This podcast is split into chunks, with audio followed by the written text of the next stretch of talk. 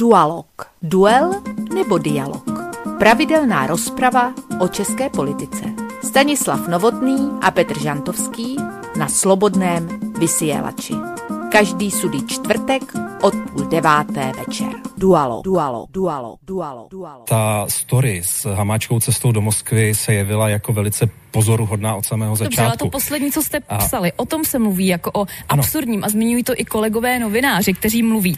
Absurdita, je to nelogické, David Klimeš dokonce poslední slova, kterými končí svůj článek je, že je to prostě přes čáru. Lidé se ptají, je pro mě těžké číst článek, kde není jediný zdroj se jménem, tak kdo řekl, že chtěl Hamáček v Rusku vyměnit informace související s útokem ve Vrběticích za dodávky vakcíny Sputnik V? Eh, tak musím říct, že těch zdrojů, s kterými Janek Kroupa a Kristina Ciroková mluvili, je více Jsou to Máte jak... zvukové záznamy? Eh, já vám nemůžu říct, co máme v ruce. Každopádně musím říct, že sám jsem ty důkazy viděl, slyšel, jsou naprosto věrohodné a uh, jsem si naprosto jistý, že ty informace, které jsme publikovali, jsou pravdivé. Musím jenom k tomu říct, že ti lidé, s kterými jsme komunikovali, ty informace nechtěli potvrdit veřejně, nechtěli je říct na jméno a myslím si, že ta situace, která dneska se otevřela, i včetně té mimořádné schůze ve sněmovně, je přesně to místo, kde by se ta věc měla vysvětlit. Když to schrnu, tak to, co vás přesvědčilo, že nakonec ten článek zveřejníte, tak to byly ty zvukové záznamy. Vy jste říkal, slyšel, takže já jsem si logicky vyvodila z toho, že ty zvukové záznamy máte. Uh, ty důkazy jsem si prostudoval, viděl, slyšel. Musím říct, že nebyla sebe menší pochybnost, proč ten článek nevydat. No, takže ako ste počuli, portál Seznam správy CZ má jednoznačné dôkazy, ako povedal pán Kubík.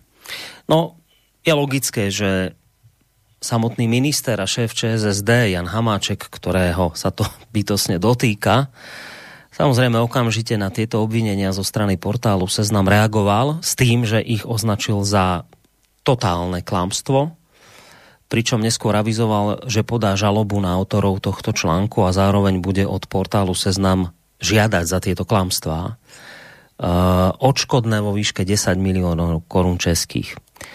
Jan Hamáček naďalej trvá na tom, že jeho plánovaná cesta do Moskvy bola len zastieracím manévrom.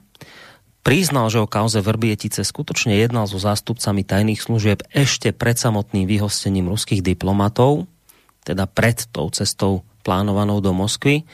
No informácie portálu Seznam o ututlaní nejakej kauzy výmenou za vakcíny Sputnik kategoricky poprel. Teď samozřejmě v rámci těch různých dezinformačních kampaní já se dozvídám strašné věci.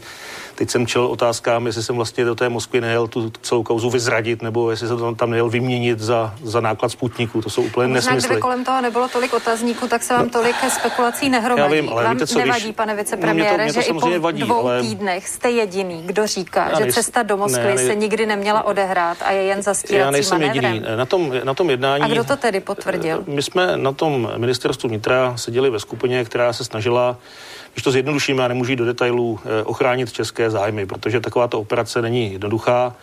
Seděli tam šéfové služeb, seděl tam policejní prezident, seděl tam nejvyšší státní zástupce, seděl tam můj tehdejší náměstek, dneska minister zahraničí. A věřte, že v takovéto skupině jsme rozhodně žádnou velezradu neplánovali. Ta cesta posloužila, nebo ten záměr té cesty posloužil nějakému účelu. My jsme eh, v tom posledním týdnu už pracovali jenom s tím, kdy tu cestu zrušíme. A dohoda byla, že ji zrušíme v pondělí, kdy měl přijít pan eh, velvyslanec Změrský a eh, já jsem mu měl předat vlastně e, tu notu. A uspíšili jste to z toho důvodu, že e, jste měli podezření, že se to dostane dříve do médií? Víte, to možná ještě nikdo neřekl. E, tady my jsme pracovali, kromě toho, že to byla obrovská bezpečnostní věc, taky s tím, že jsme věděli, že ty informace nemáme sami, že ty informace prostě se pohybují v mediálním prostoru. A myslím si, že by nebylo velmi šťastné, aby takovouto operaci stát nezvládl, respektive aby v půlce té operace, kdy jsme se museli postarat o to, Znovu říkám, aby byly ochráněny naše zájmy v zahraničí, abychom připravili ten seznam, který samozřejmě nebylo jednoduché sestavit, protože na tom pracovali tři služby. A my jsme chtěli, aby opravdu každý jeden na tom seznamu vyhoštěných byl prokazatelně s prodejským důstojníkem. To prostě trvalo. A to nejhorší, co by se nám mohlo stát, je, že eh, v půlce takovéto operace v úzovách nebo takovýchto příprav eh, se objeví nějaké noviné, novinové články a i ta vláda bude vysvětlovat. Chtěli to zamést pod koberec, co s tím, proč nekonali rychleji. Takže my jsme to uspíšili, uspíšili jsme to na sobotu, ale rozumím, to nebylo o tom, že, že jsem chtěl v pondělí odletět do Moskvy a já opravdu, věřte mi, já jsem, já jsem eh, nejel spáchat velezradu, my jsme dělali všechno pro to, abychom tuto zemi ochránili a my jsme tuto zemi ochránili. A je to opravdu úspěch České republiky. To, že jsme možná na začátku nevymysleli ty věci úplně geniálně, Věděl to se asi mohlo stát, ano. o tomto uh, vašem údajném zastíracím manévru premiér Andrej Babiš? Pan premiér věděl, že ta cesta bude v nějakém momentě zrušená. On pak, on pak... Takže to byla celý jenom, eh, celé jenom divadelko pro, pro nás, ta, ta, pro všechny. Ta cesta posloužila jedné věci. Ta cesta posloužila k tomu, že jsme mohli dostat do Prahy eh, pana velvyslance Pivoňku, který tady byl od 14. a z těch schůzek se účastnil a řešili jsme veškeré ty otázky, které souvisely s tou bezpečností e, celé té záležitosti. Já fakt nemůžu jít dále do detailů, ale znovu říkám... o tom zároveň, pokud... že pan premiér o tom věděl, že, že věděl, že v nějakém uh, čase ta schůzka ano, bude zrušena. Proč to neřekne? Ale to se, a pak pan premiér řekl, že ta cesta nebude. A že cesta nebyla. byla plánovaná. A ta a pak... cesta samozřejmě naplánovaná byla, jinak, jinak by to nefungovalo. Ale Eh, pan premiér v páse, Tvrdí, v pátek vyjádřil, ale my jsme, my jsme s panem premiérem na těch schůzkách ty věci neřešili do detailů, nicméně pan premiér věděl, že do té, do té Moskvy neodletím a to samé v pátek řekl médiím, tam žádný problém není. Z mého pohledu mi připadá, jako byste vy dva si jednu situaci vykládali každý úplně odlišně. Ne, ne. My jsme si my vykládáme stejně. Eh, možná eh, každý jsme, se, my jsme na těch jednáních seděli na ministerstvu vnitra, s panem premiérem jsme to do detailu nekoordinovali, ale rozhodně bylo evidentní, že v pondělí do žádné Moskvy neodletím, to je jasné. Dobře, potře- ale kvůli něčemu takovému jste musel povolávat, eh, nebo musel ne, já jste zmiňovat... Já, já jsem potřeboval dostat do Prahy českého velvyslance. A... a musel jste si kvůli tomu tedy vymyslet no, onu cestu. To je, já znovu říkám, to možná nebylo nejgeniálnější, ale nic, nic lepšího nás nenapadlo a my jsme samozřejmě v té době nevěděli, co ví ruská strana o tom celém příběhu. Na tom spomínanom stretnutí, kde sa mala riešiť cesta Jana Hamáčka do Moskvy, bol okrem šéfov tajných služieb aj najvyšší štátny zástupca. Najvyšší štátny zástupca, to by ste tomu rozumeli, ľudia zo Slovenska, to je ako u nás generálny prokurátor. Uh, Pavel Zeman. No a tu je jeho stanovisko, ktoré odprezentovala televízia CNN Prima. Pojďme si ho vypočuť. K obsahu schůzky mohu říci pouze to, že v době mojí přítomnosti se řešila koordinace dalšího postupu státu v této kauze, ať už z hlediska trestního řízení, bezpečnosti a mezinárodního dopadu. Rozhodně jsem během schůzky nenabil dojmu, že by pan vicepremiér Hamáček byl ten, kdo by chtěl kauzu jakýmkoliv způsobem utlumit nebo ukončit. No, čiže Najvyšší štátny zástupca Pavel Zeman v podstate hovorí o tom, že nie je pravda, že by Jan Hamáček na stretnutí so šéfmi tajných služieb hovoril o možnom ututlaní kauzy Vrbietice výmenou za vakcínu Sputnik. Takto zareagoval na jeho slova investigatívny novinár Janek Kroupa. Poďme si vypočuť aj jeho. Pavel Zeman byl na schůzce až na konci a pokud si, pokud si poslechnete nebo přečtete pozorně jeho, jeho prohlášení, tak on přesně říká, ve chvíli, kdy jsem dorazil, ta cesta už nebyla na stole. E, to znamená, on neříká, že ta cesta nebyla na stole předtím, než on, e, než on tam přišel. A on se tam skutečně dostal až na konci. Treba povedať, že o tejto neuskutočnenej ceste Jana Hamáčka do Moskvy jednala minulý týždeň mimoriadne aj poslanecká snemovňa prítomní boli šéfovia alebo šéf tajných služieb, opoziční poslanci. Tí tvrdia, že na tomto mimoriadnom jednaní v podstate žiadne uh, nejaké konkrétne informácie od tajných služieb nezazneli, že sa nič nové nedozvedeli.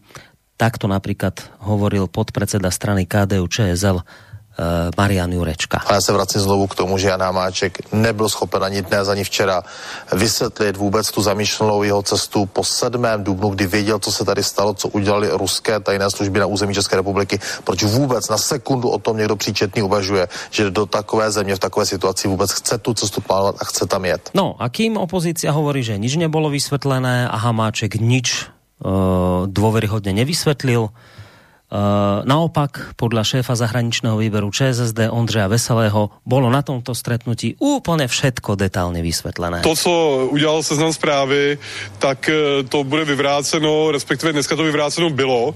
Pan eh, kolega Jurečka směšuje dvě věci směšuje e, otázku cesty do Moskvy jako takové a to, co udělal seznam, to znamená, že našknul přímo pana e, ministra Hamáčka z rady, protože, nebo z, z z rady, protože říká, že jel kupčit s českou bezpečností za neschválenou vakcínu Sputnik. To jsou dvě naprosto odlišné věci. To dneska vyvráceno, ta druhá věc byla vyvrácena, vystoupil tam velmi krátce, ale jasně jeden z zástupců tajných služeb a jasně řekl, že ta druhá věc se neudála. No, takže tu máme tvrdenie proti tvrdeniu. Treba ale povedať, že Česká poslanecká snemovňa prijala počas tohto rokovania za zatvorenými dverami uznesenie vyzývajúce vládu, aby uložila tajným službám službám preveriť, odkiaľ vlastne tieto uh, tajné informácie unikali, uh, čo bude iste zaujímavé. Uh, a v závere celého tohto môjho súhrnu udalostí posledných dní by som predsa len na záver takou okľukou dal priestor človeku, ktorý prišiel s tou bombastickou informáciou, teda že Jan Hamáček mal chcieť ututlať kauzu Vrbietice výmenou za vakcínu Sputnik – Reč je samozrejme o investigatívcovi Jankovi Kroupovi, novinár, ktorý teda naďalej, po tomto všetkom, čo ste tu teraz počuli, naďalej trvá na tom, že všetko, čo vo svojom článku napísal ohľadom Hamáčka, je pravda. Tu je krátky zostrih jeho rozhovoru pre uh, televíziu ČT24. V téhle kauze někdo lže. Buď vy, nebo vaše zdroje, potažmo, anebo vicepremiér Jan Hamáček. Tak kdo? Jan Hamáček. Jan Hamáček ale tvrdí, že lžete vy. A zatím to vypadá, že mm, se k té vaší verzi, kterou jste napsali a vydali včera v seznam zprávách, nikdo veřejně nehlásí. Nebo máte nějaké jiné informace z toho neveřejného jednání ve sněmovně? Eh, nemám žádné další podrobnější, detailnější informace eh, z jednání eh, neveřejného, které proběhlo teď ve sněmovně, ale znám detailně to, jakým způsobem jsme eh, my získali naše eh, informace. Eh, vím přesně, co máme v rukou a vím, co s těmi důkazy děláme. Nebojíte se o svou si... pověst? Ne, protože máme pravdu.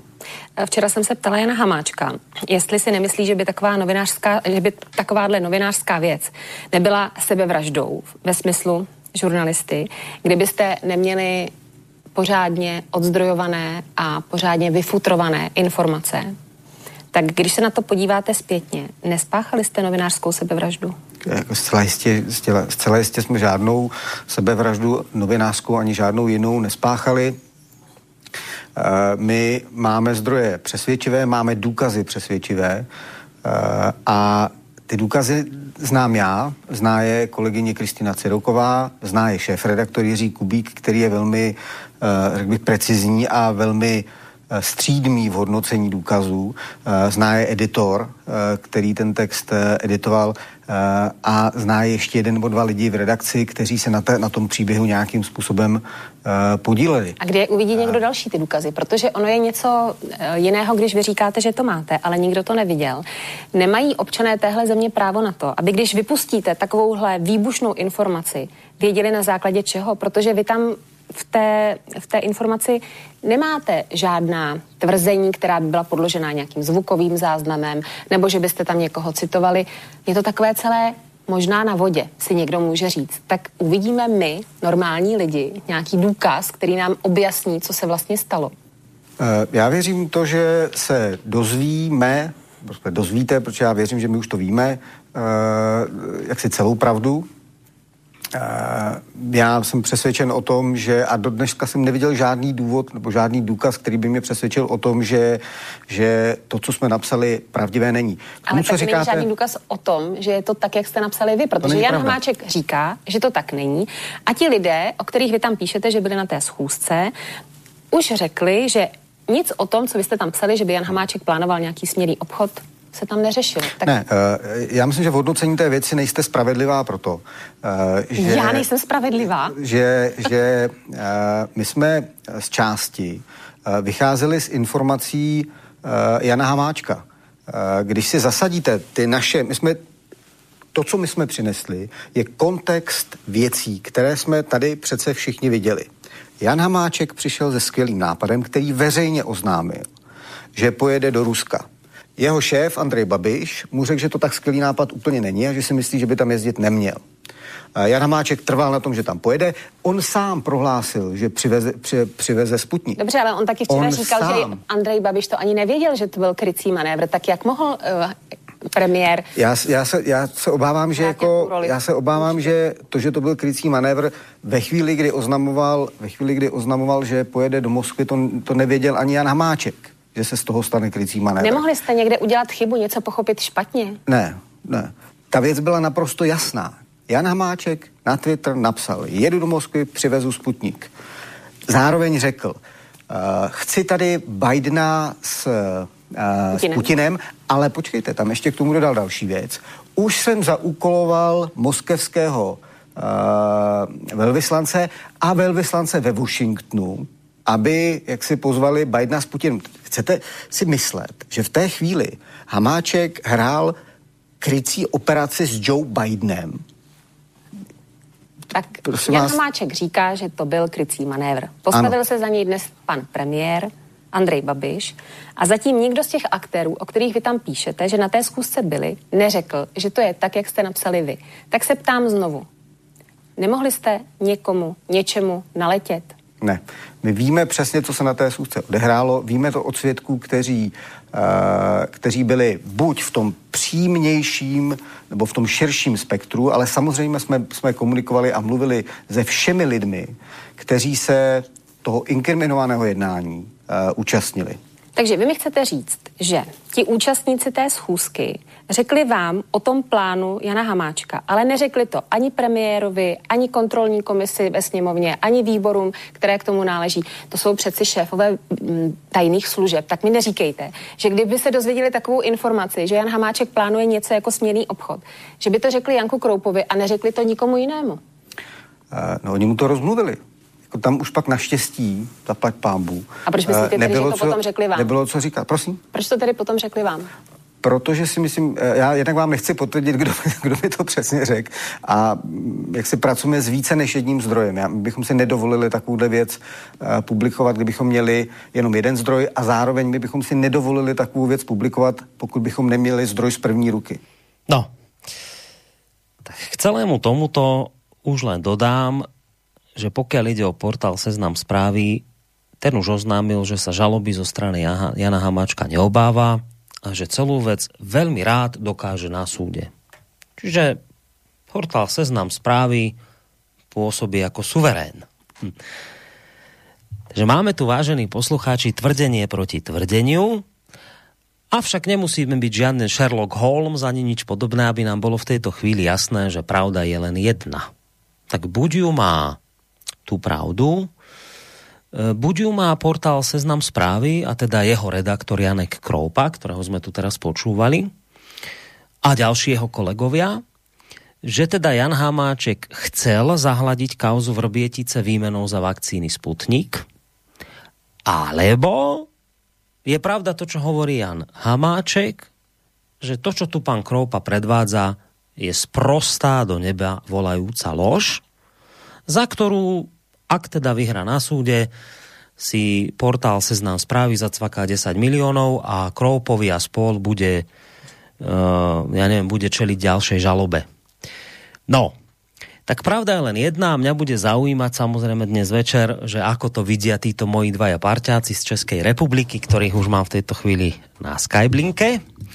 Petr Žantovský, mediálny analytik, publicista, vysokoškolský pedagóg. Dobrý večer, Peťo jsem tady, jsem na místě, zdravím tebe, zdravím svého dalšího parťáka, kterého přes, představíš ty a hlavně zdravím všechny posluchačky a posluchače a jsem rád, že jsme spolu. Tak a budeme spolu najbližšie dve hodinky, nielen s Petrom Žantovským, ale aj so Stanislavom Novotným. Opäť téma, ktorá je pre neho taká, že by sa mohol cítiť trošku ako ryba vo vode, lebo opäť tu máme nejaké tie spravodajské informácie, niečo z tých bezpečnostných zložiek. Skrátka stanonovotný človek, ktorý kedysi šéfoval ako prezident Českej polícii a toho času šéfuje asociácie, ne, asociácii nezávislých médií. Je človek, ktorý naozaj sa do tejto témy mimoriadne hodí. Stanu, dobrý večer aj tebe. Dobrý večer, pánové, secí a rozumem Petře a Borisy. Dobrý večer vám, vážení a vytrvalí posluchači. Dobrý večer, samozrejme z bansko bystrického štúdia vám praje Boris Koroni, vážení poslucháči. Ak budete mať chuť sa zapojiť do relácie, tak tak v podstate môžete robiť už od tejto chvíle. Predpokladám, že ak teda sa budete zapájať, skôr asi teda ľudia z Českej republiky, ale ak by to boli aj Slováci, samozrejme budeme len len rádi, lebo túto kauzu iste aj nejaké jej dozvuky znejú aj tu u nás na Slovensku.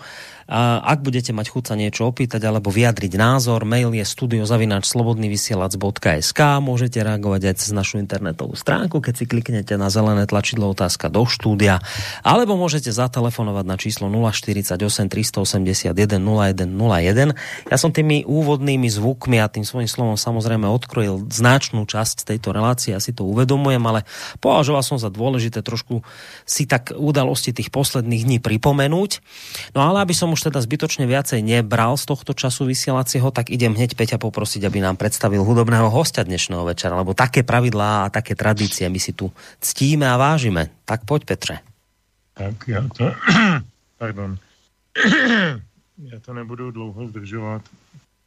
Eh, máme květnové dny, připomínáme si aspoň někteří události před 76 lety, kdy Eh, to byli vojáci zejména z, z, ruské, z ruského území, ze Sovětského svazu, kteří přišli přes eh, Polsko, přes eh, různé jiné teritoria eh, do naší země, osvobozovali jeden díl té země po druhé.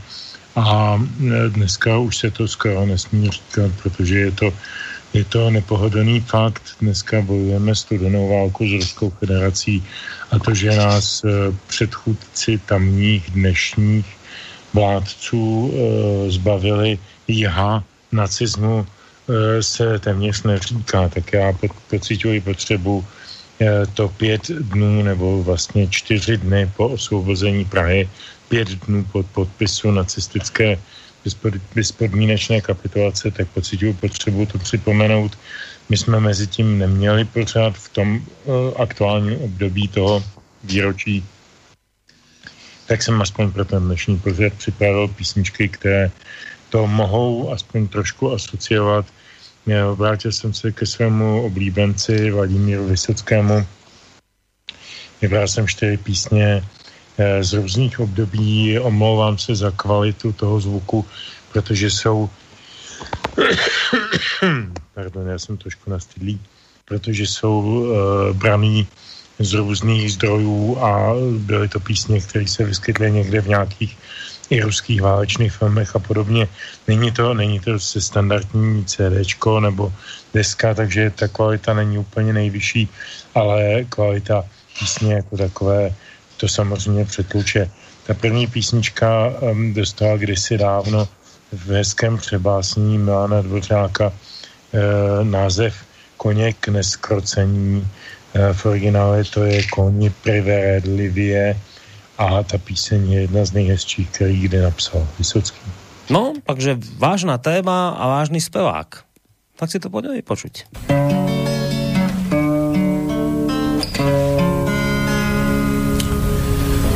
Обрыва, понад пропастью, по самому, по краю.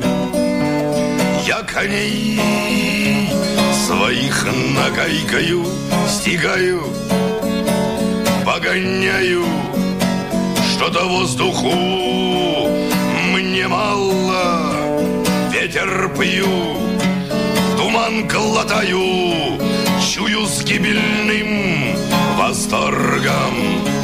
Пропадаю, пропадаю, чуть помедленнее кони,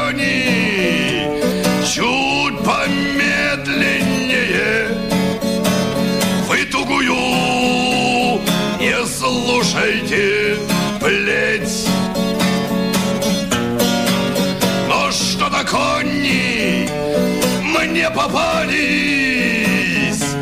привередливые и дожить не успел.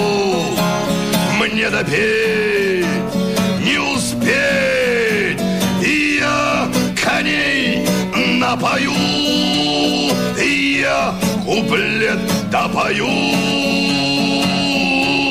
Хоть мгновенье еще постою на краю.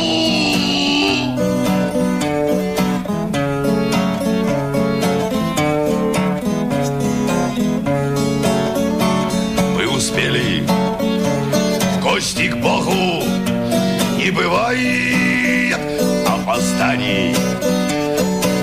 Так что ж там ангелы поют Такими злыми голосами. Или это колокольчик? Весь зашелся от рыданий. Или я кричу коням Чтоб не несли? Так быстро сани Чуть помедленнее кони. Чуть помедленнее. Умоляю вас Скач Не лететь.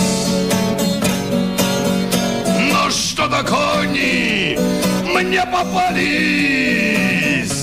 Привередливые Коли дожить не успел Так хотя бы допеть И я коней напою. Я куплет допою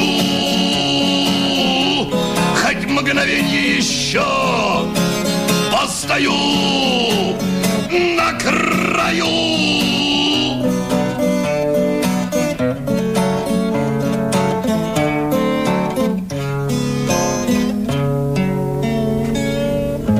No, takže prvý hudobný kúsok máme za sebou, tri nás ešte čakajú, je teda zrejme a očividné v tejto chvíli, že nás po tej hudobnej stránke dnes večer bude sprevádzať naozaj spevácky to pojem Vladimír Vysocký, ktorého nám dnes zamixoval Petr Žantovský. No ale poďme k tej našej dnešnej téme. Ako už odznelo v tom môjom úvode, celá táto kauza Vrbietice si očividne už prešla, prešla do takého štádia, že si žije svojim životom a máme tu v podstate od začiatku minulého týždňa nový rozruch, ktorý spôsobil novinár Janek Kroupa, ktorý napísal článok spolu s nejakou ďalšou dámou o tom, že Jan Hamáček chcel vymeniť ututlanie kauzy Vrbietice za vakcínu Sputnik, čo je samozrejme veľmi vážne obvinenie, dokonca povedal by som nehorázne a neuveriteľné aj keď on to už troška to pán Kroupa trošku zmierňuje, ale k tomu sa dostaneme neskôr. Skôr ostaneme pri tom, že je to vá, veľmi vážne, neuveriteľné obvinenie, že niekto chce naozaj urobiť takú vec, ako pán Hamáček podľa pána Kroupu, že idem do Moskvy a tam poviem, počúvajte, my zabudneme na to, že ste nám tu chceli vyhodiť do luftu sklad zbraní, ale vy nám za to dajte vakcíny. No, skôr ako sa dostaneme vôbec k tomu, že čo tam sedí a nesedí a tak ďalej. Ja chcem na úvod vedieť, a to je otázka na Petra, lebo Petr je ten, kto sa zaoberá médiami, je to mediálny analytik, tieto veci sleduje. Nie, že by to Stano nevedel, však iste niečo doplní, ale toto je otázka naozaj šitá predovšetkým na Petra. Ja skôr ako sa budeme baviť o tom, čo tam sedí a nesedí v tejto veci a tak ďalej a tak ďalej, ja chcem najskôr vedieť, kto mi toto hovorí. Teda, kto je Janek Kroupa? Lebo ja sa priznám, ja ho nepoznám, ja som ho teraz, doteraz som tohto človeka vôbec neevidoval, kým nám nedávno v relácii Hodina Vlka nenapísal mail tento človek, kde všetko spochybňoval, čo tvrdíme, ale nepoznám tohto chlapa, neviem, čo má za sebou, netuším, kto mi tu takéto neuveriteľné veci predkladá. A ja teda by som naozaj chcel vedieť, že kto je tento investigatívny novinár a predovšetkým ma teda zaujíma to, či je dôveryhodný, či má za sebou aj naozaj nejaké úspešné prípady, mm, ktoré svojou investigatívnou, investigatívnou novinárčinou vyriešil, či, mu, či naozaj mu máte byť za čo vďačný, lebo prostě niečo odhalil v minulosti, zásadné, závažné. Ja nehovorím, že to mala byť zrovna aféra Watergate, ale niečo podobné. Alebo naopak, či má tento chlap za sebou, povedzme aj nejaké tie zlyhania novinárske, kedy napríklad musel za svoje články sa ospravedlňovať, prípadne, že by sa niečo ukázalo v tom zmysle, že pracoval naozaj s nepravdivými informáciami. Takže Peťo, kto je Janek Kroupa? Tak určitou část jeho životopisu nám přiblíží určitě velmi dobře Standa, protože e, rodina Kroupová je rozlezlá po českém prostředí, e, takovém tom elitním, docela do široka a e, hlavně Standa si pamatuje e, Daniela Kroupu ještě z Dizentu a velmi dobře ví, co je to zač, ta celá rodinka. Já bych zůstal u toho Janka, teď bych jako standově nechal ty ostatní výluky a ten, ten, ale ono to spolu všechno souvisí samozřejmě. Janek je uh, člověk, který, uh, a ty si, ty si, ty si Boris, uh, v podstatě úplně mimodičně řekl za mě jednu věc. Ty si připomněl aféru Watergate. Aféra Watergate, jak víme, byla o tom, že republikáni nechali odposlouchávat demokratické ústředí eh, v budově Watergate eh, za prezidentury Richarda Nixona a ve finále ho to stálo tedy eh, ne impeachment, ale prostě jeho dobrovolné odstoupení v průběhu toho vyšetřování. Pardon, já se dneska omlouvám, dneska jsem opravdu trošku rozkošovaný. tak, tak ono mě to strašně připomnělo tuhle aféru Watergate, protože eh, kdo tu aféru zná, kdo se jí zabýval, tak ví, že hrdiny ty, té aféry byly dva američní novináři z levicového listu Washington Post, eh, Bob Woodward a, a Carl Bernstein, eh, které v tom slavném filmu Všichni prezidentovi muži hráli Robert Redford a Dustin Hoffman a snad za to byli i jaksi nominováni na Oscara, či co. Každopádně dostali, dostali ti původní Bernstein a, a Woodward dostali Pulitzerovou cenu za odhalení téhleté aféry Watergate. No ale co je principem? Proč to říkám? Proč to připomínám v souvislosti s Kroupou? Protože aféra Watergate byla úplně o něčem vlastně jiném, než e, bychom čekali od fenoménu nazývaného novinářská investigace, statečnost, odvaha a tak dále. Eh, v roce 2008 zemřel eh, Mark Feld, eh, což byl člověk, který dělal náměstka Edgaru Hooverovi na jako řediteli FBI, federálního úřadu vyšetřování a když Hoover eh, oznámil svůj odchod do, do důchodu, tak se samozřejmě očekávalo, kdo bude eh, zvolen nebo eh, jmenován jeho nástupcem, to je pravomoci amerického prezidenta, v té době tedy Richarda Nixona. Mark Feld jako, jako Hooverov náměstek si dělal samozřejmě naděje, že to bude on. Nebyl to on, Nixon si tam posadil nějakého člověka jiného, třeba blížšího, to já neumím posoudit. Každopádně Felta se to musel jako velice citelně dotknout a začal se FBI prostě vynášet. E, to je něco, co my dobře známe. My známe spoustu příběhů od e, kapříků v korupci, nějakých fotbalových rozhodčích či co, až po paní Naďovou a expremiéra, expremiéra Nečase, kdy se prostě v médiích objevovaly najednou Eh, autentické záznamy od poslechů, eh, výtahy z živých spisů, otevřených spisů, vyšetřovaných spisů a tak dále. Všechno toto spadá pod v podstatě kriminální činnost. To je, to je trestný čin. Vynést a zveřejnit něco z otevřeného spisu je trestný čin. Eh, u nás se z toho stalo pravidlo, naši novináři, kteří toto dělali ve spolupráci s nějakými eh, jistě dobře placenými policisty nebo účastníky eh, toho řízení třeba na, na státním zastupitelství nebo možná i na soudě, eh, tak nikdy nikdo nebyl potrestán za to, že byly zveřejněny v podstatě prodané interní materiály policie. Mluvám se. A e, proč to říkám? Protože to je úplně stejná situace s tím Markem Feltem. Mark Felt proslul a vešel do dějin pod pseudonymem The Throat, neboli Hluboké hrdlo. To byl mimochodem název tehdy velmi populárního amerického pornografického filmu, z roku někde 71, 2, 3, takhle nějak z tohoto období, které bylo vlastně krátce před uh, tou aférou Watergate. No a jinými slovy, abych to zkrátil, eh, Bernstein s Woodwardem v podstatě od Felta, aniž věděl, že je to Felt, to je důležité říci.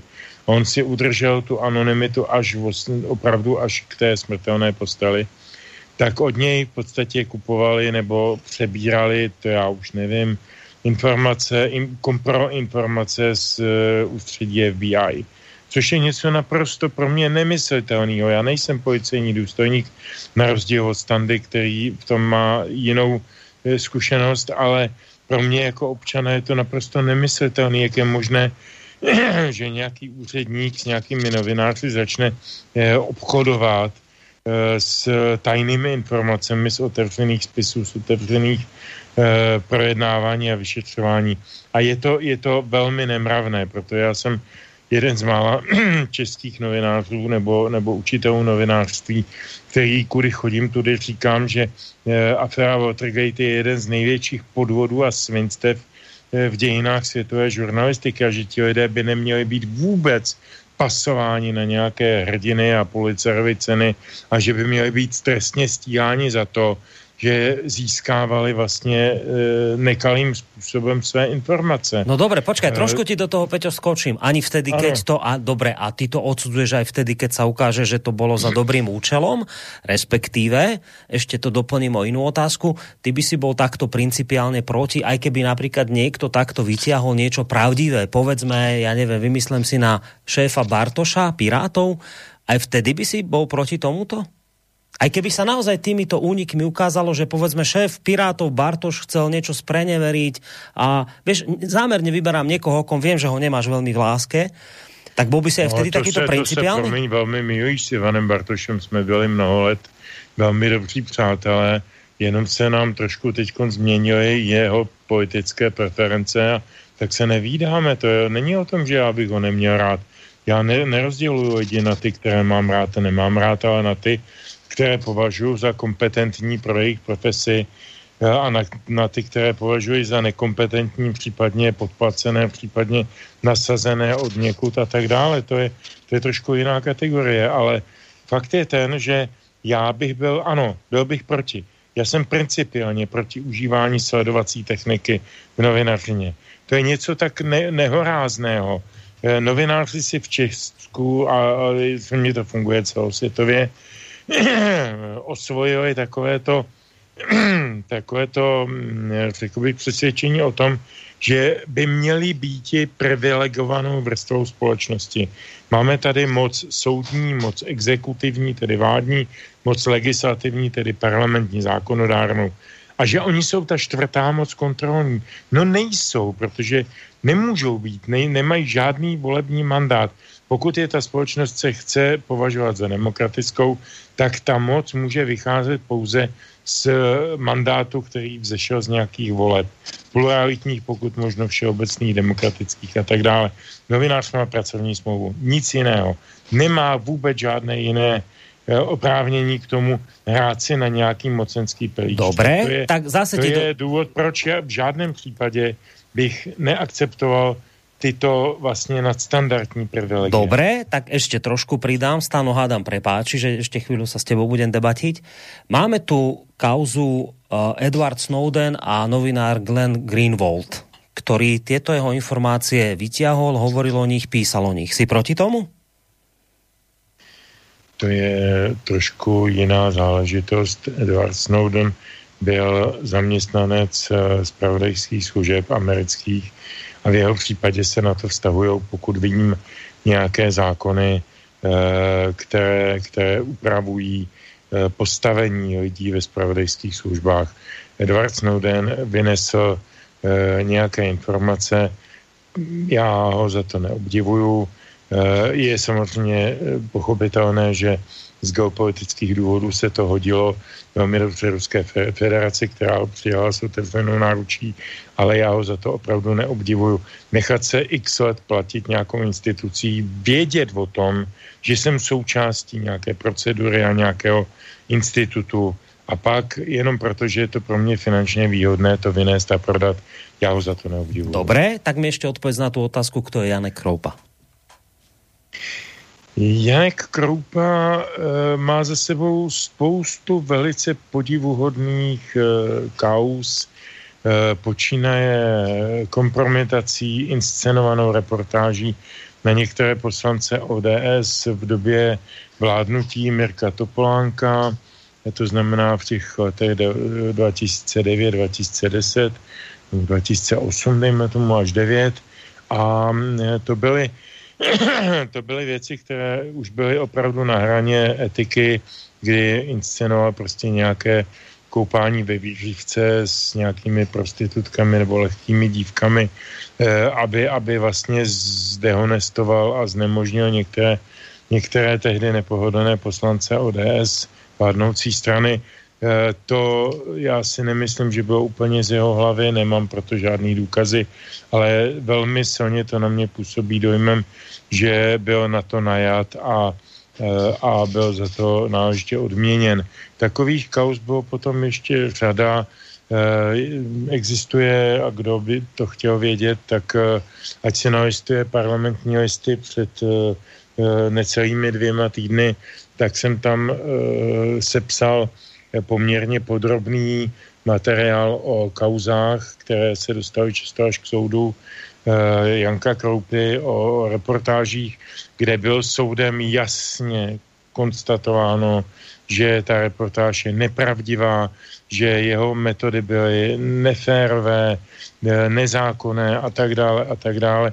Prostě pro mě to není novinář, pro mě je to člověk, který je ochoten napsat každému kdo si řekne, jestli je to potom jako dále nějak honorováno, neumím říci a nehodlám se s panem Kroupou soudit, takže nebudu ani spekulovat. Hmm.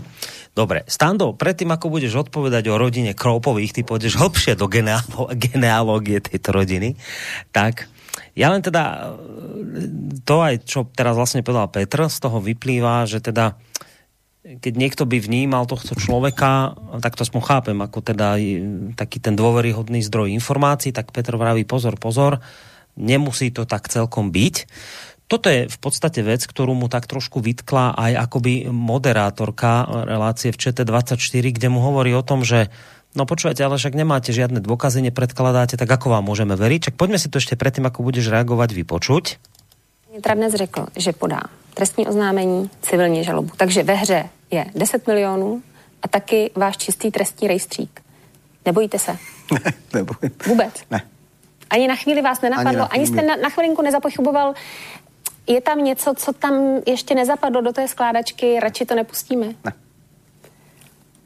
Jste si úplně jistý? Naprosto.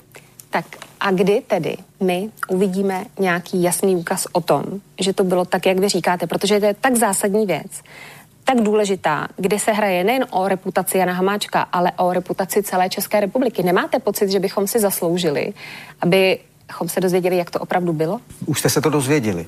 To, jestli tomu věříte nebo nevěříte, je na vaší úvaze. Ale už jste se to dozvěděli. Ale ne, ne, ta, ta situace. Důkaz, protože že, eh, napsat můžete cokoliv, když tam nemůžete. nedáte. Ve slušné redakci nemůžete a, a my jsme, my jako nemůžeme napsat cokoliv. A představa, že já přijdu do redakce a napíšu, napíšu si tam, co chci, je představa, která není hodná ani, ani jednoho z nás, nezlobte se. Tak, nezlobíme se, takže vlastně Jan, Janek Kroupa hovorí, on je taká my musíme veriť tomu, že oni sú to všetko autority v tej, v tej ich redakcii a oni si nemôžu dovoliť len tak niečo napísať. To je pre neho nepredstaviteľná vec. On v živote nikdy len tak niečo nenapísal, všetko má vždy e, dokázané, potvrdené nepriestrelnými dôkazmi. Tak mi to vyšlo z tých jeho slov.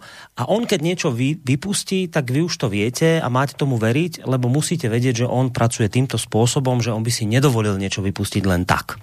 Dobre, ja pána Kroupu nepoznám, ja mu to môžem a nemusím veriť, Petr mi už niečo o ňom povedal a aby sme sa teda viacej dozvedeli o ňom a jeho rodine, tak poď Stando a ty nám trošku o nich niečo povedz.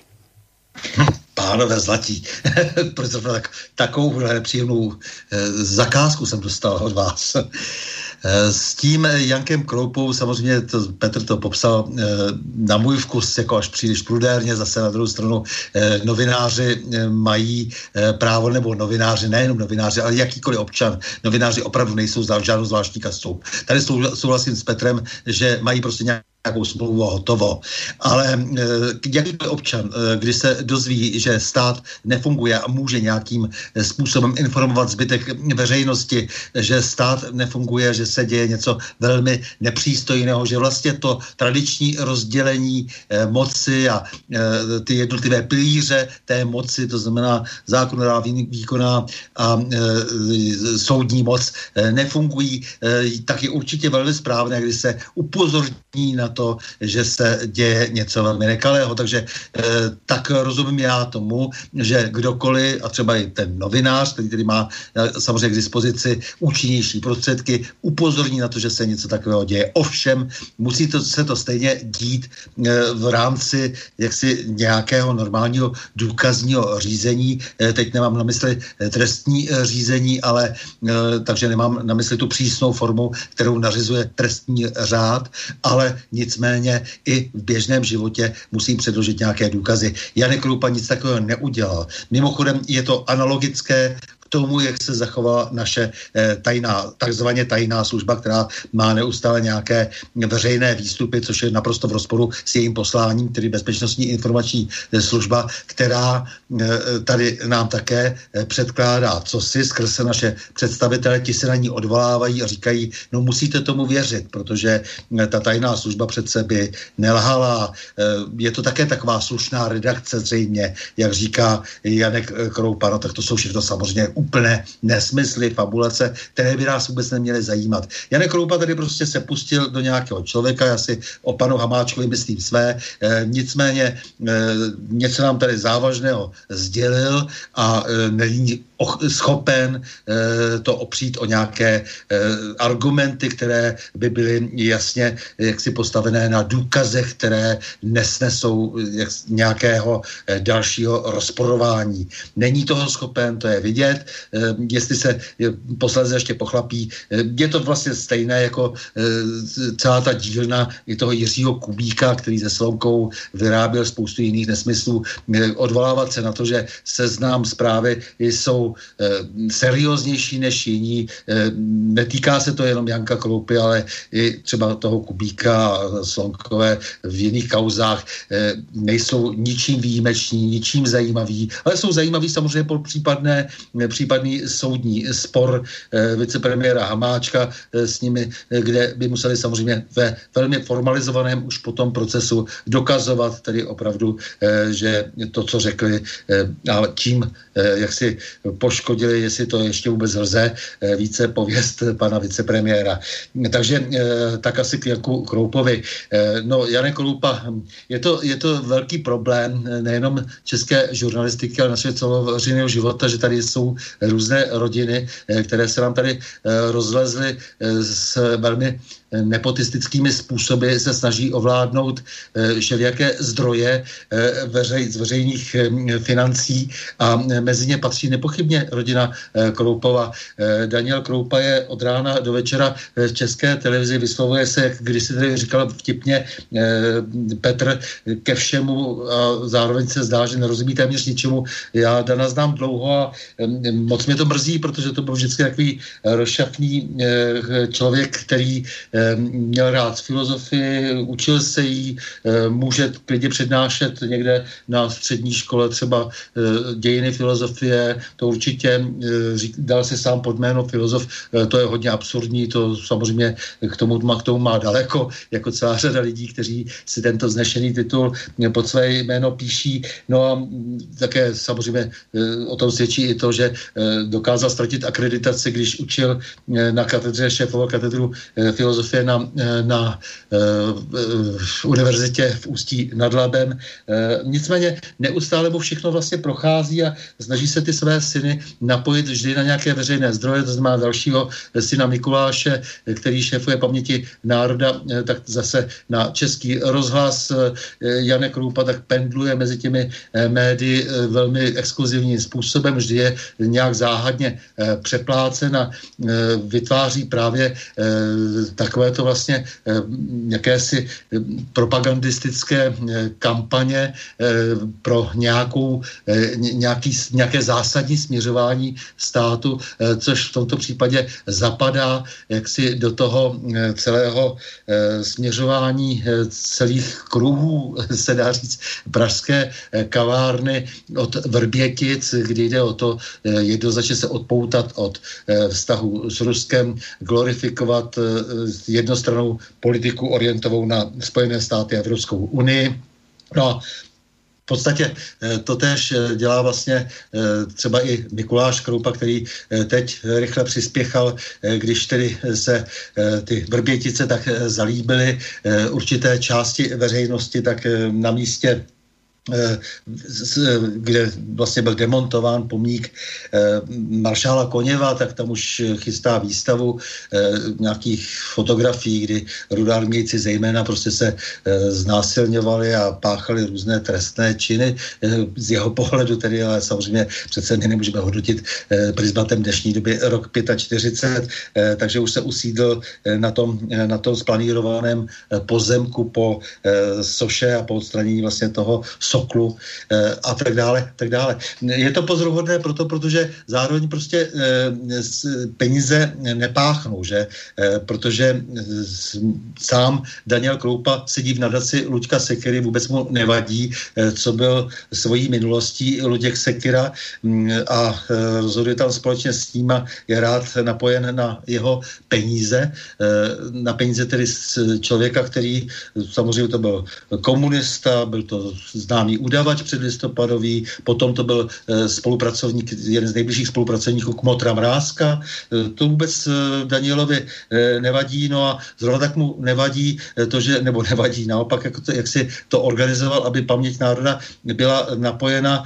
na zdroje finanční od Jana Dobrovského, syna Luboše Dobrovského, bývalého ministra obrany a vyslanце v Rusku, který zase zároveň samozřejmě má za sebou tu temnou minulost, která vedla eh, k tomu eh, se skupení v Čekoulu, eh, kde jako víme, že zatím stojí jako si různé tunelářské kauzy a tak dále. Takže je to, je to takový podivný myšmaš, kdy ten Daniel se snaží zabezpečit tu rodinu za každou cenu a ti chlapci, kteří stejně jako on se nesnaží nějak moc formálně ani fakticky dozdělat, tak potom produkují to, co produkují. Bylo by dobré třeba, kdyby Janek Roupa, jak si já nevím, se pokusil absolvovat alespoň nějakou školu. Eh, bylo by to fajn docela, to se týká no. i toho druhého syna. No, počujete, dobré, však eh, Petr trošku predstavil eh, samotného Janka Kropu, ty si doplnil Janka Kropu ešte plus aj nejaké tie rodinné veci s nimi, také prazvláštne trošku, ale dobré. Ja som zo Slovenska, ja neviem, kto je Kroupa. Ja mu mám aj tendenciu, povedzme, veriť to, čo teraz tvrdí a aj odpustiť mu, povedzme, nejaké zakopnutia v tých prípadoch minulých. A teraz poviem za seba, že ja mu to mám ochotu akoby aj veriť preto, lebo ako ste to počuli aj tých zvukov, ktoré som tu teraz púšťal, on pôsobí v tých odpovediach absolútne presvedčenie. To znamená, keď sa ho redaktorka spýta, počujete, vy si uvedomujete, že je v hre vaše meno, že je v hre váš čistý rejstřík, vy si uvedomujete, že ste mohli niekomu naleť a, a počuli ste tie odpovedi, nie, nie, nie, nie, ja mám jednoznačné dôkazy. Čiže pán Kroupa vystupuje spôsobom, že on je absolútne v pohode, pretože on má v zálohe niečo, čo keď bude potrebné, on to vyťahne a bude každému jasné, že hovoril pravdu. Čiže ja teraz poviem za seba, možno pre vás naivne, ale vy si fakt viete predstaviť, že by Kroupa toto predvádzal, keby nemal jednoznačné dôkazy, že by vystupoval takto vehementne, jednoznačne, keby jednoducho vedel, že to nemá zo všetkých strán ošetrené? A že tie dôkazy nie sú nie, a že tie dôkazy nie sú neprestrelné? Jestli mohu já jenom krátce. Uh, já si myslím, že uh, jeho hlavní vlastnost je naprostá arogance a uh, suverenita. Domnívám se, že to, co má za sebou, to pojmenoval před chvíličkou Standa velice dobře, to je taková ta tichá dohoda a taková ten nepotismus těch uh, jakoby hrdinů toho dizentu, pseudohrdinů, lidí, kteří se znají, jak říkal Mirek Macek, hoši, co spolu mluví, uh, což je parafráze na knihu Karla Poláčka, uh, bylo nás pět. On si je jistý tím, nebo, nebo se domnívá, že má oprávnění být si jistý tím, že je zcela beztrestný, že se mu nic nestane, že ať vypustí, co vypustí, všechno nějak projde. Doposovat všechny ty kauzy opravdu dávám ke čtení ty parlamentní listy před, před předchozí soboty, tam je to vypsané docela podrobně, tak uh, ty všechny kauzy vyplynuly v jeho neprospěch. On udělal uh, zcela evidentně objednanou sérii reportáží o Babišovi a Agrofertu pro Český rozhlas, kde Eh, dokonce se stal hrdinou eh, parlamentního projednávání tady na volebním výboru, který se zabývá médii v parlamentu u nás. Padla velmi relevantní otázka, která, byla, eh, která pocházela z nějakého interního sdělení, že pan Kroupa má násobný násobný e, příjem v Českém rozhlase veřejnoprávním, jako v soukromém rádiu tím by se nikdo nezabýval, nebo médiu, ale když jde o veřejnoprávní rozhlas, tak tam ty platy jsou také nějak, e, nějak vázány na nějaká pravidla. A má přitom jako minimální produktivitu a když už tam vyprodukuje série reportáží, jako byla ta o tom Agrofertu, tam šlo o to, že Agrofert údajně e, obhospodařuje nějaké, nějaké pozemky, které mu nepatří a, a, a, a pobírá na ně dotace a tak dále a tak dále. Dospělo to až k soudu a ten soud konstatoval, že prostě to není pravda, to, co pan Kroupa tvrdil. Čili a nic se nestalo. Český rozhlas, nic, v pohodě, e, e, ostatní novináři, nic, v pohodě, je to náš člověk, e, bojuje se stejným zlem, to je Babiš, nebo Agrofert, nebo, nebo Zeman, nebo kdokoliv, nebo tady Hamáček, to je úplně jedno. Prostě je to náš člověk a to já si myslím, že je úplně klíčová věta. Jste náš člověk. To je věta, kterou vám pokládal každý fízl v každém totalitním režimu, když vás lákal do svých služeb. A já teď neříkám, že on je, on je služebníkem nějakých tajných služeb. Já myslím, že je prostě nalákan nebo navázán do nějakých zájmů a jako, jako novinář, který e, má kolem sebe sobě podobné, jako jeho mohou obdivovat jenom jemu podobní, nikdo jiný. Nikdo jiný. Protože všichni ostatní mají rozum v hlavě a vidí, že prostě tady je něco na šikmo. Tak, eh, tak eh, tento člověk si samozřejmě užívá otevřeného a celkem neomezeného vstupu do mediálního prostoru a vypouští tam prostě, co je třeba. A vždycky za tím, co je třeba, je nutný hledat zájem. Skotský sociolog žurnalistiky Brian McNair napsal ve své knize Sociologie žurnalistiky, se jmenuje Vynikající, vyšla i česky, napsal jednu větu, která zněla zhruba, tak to nevím, jestli ji řeknu úplně doslova, ale znamená to žádné opravdu důležité sdělení v médiích se neocitá náhodou. Za každým takovým sdělením hledejte zájem. E, náš společný kamarád Honza Schneider říká e, podle jiného hesla follow the money, sleduj stopu peněz. Já myslím, že obě dvě ty hesla na pana Kroupu velmi dobře sedí. Mm. Čiže ak ja operujem tým, že som naivný a myslím si, že niečo takéto by netvrdil, keby nemal jednoznačné dôkazy, tak ty hovoríš, že môže to tvrdiť, aj keď žiadne dôkazy nemá, pretože doterajšia prax je taká, že sa mu za klamstvá, ktoré v minulosti šíril, nič nestalo. Ano, protože a s tím to počítá osoba, dodnes. Chráněná osoba z toho, z toho e, elektorátu nebo z toho ostrova, z té, z té, z té skupiny množiny lidí, o kterých mluvil předtím Standa, že jsou to lidé, kteří prostě se dokázali navěsit na ten nový režim a teď sát z těch struků toho veřejného financování eh, na svoje vlastní zájmy, profání podnikatelské, výdělečné, to je úplně jedno. Jo, ale je to prostě člověk, který nemá skrupule. Já už nevím, jak to... Já rozumím, já rozumím, no.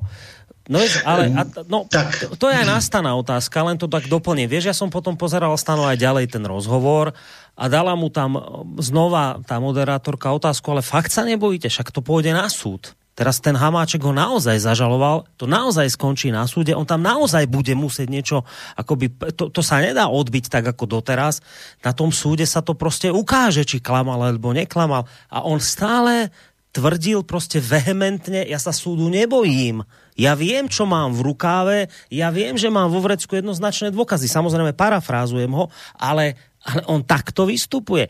A je jasné, že na súde už to nedá sa uhrať len tak, že preplávam ako ryba veľkým okom siete. Tam už jednoducho budeš musieť niečo prostě ukázať. Nie? Uh, jasně, jenomže tihle lidé si opravdu eh, zvykli na to, že téměř všechno projde, ale zároveň si neuvědomují, že už padají vlastně kolem nich lidé, i na které třeba oni sami cílí, což je třeba Hamáček, uh, kteří uh, samozřejmě měli také pocit, že jsou do nekonečna chráněni. Ne. Všichni vlastně, kteří nějakým způsobem zrazují, jsou vlastně vlast, všichni, kteří nějakým způsobem jak si propadnou jenom tý, eh, jenom té eh, touze potom mamonu, kdy odhodí úplně všechny morální skrupule, tak všichni nakonec dopadnou nedobře, eh, protože jsou to velmi malé ryby minimálně, tak se to dá asi říct. Jako, sám Hamáček, který je vlastně z šéfovstva Aspenského institutu a v různých ložích je zaznamenán a, a tak dále, člověk, který si také myslí, že jak si může do nekonečna si, jak si v té naší zahrádce eh, jak si trhat, eh, eh, co chce a bude mu to všechno odpuštěno. Tak teď na to dojíždí a dojíždí na to a dojede na to. Samozřejmě a zrovna tak Janek Kroupa, který si ovšem myslí, jak si samozřejmě ještě ve své bohorovnosti, že mu to všechno prošlo trošku i tak proto, jak si je je naladěn na tuhle tu uh, lajnu, že vlastně jemu schází strašně moc vzdělání, je to na něm hrozně moc vidět, jemu schází opravdu rozhled. A takže žije prostě tě z toho, že má jakési krytí eh, dané rodinnými vazbami, ale ti lidé si neuvědomí, jak eh, snadno jsou zranitelní. Takže on ještě stále vychází z toho, z čeho vychází třeba i Ondřej Kundra. Já teda, když Petr eh, prezentoval svůj článek, tak bych jak si také upozornil na rozhovor, který jsme dělali s Vladimírem Frantou teď pro Sputnik, to se nesmí téměř ani vyslovit, že jsem si dovolil dělat rozhovor pro Sputnik.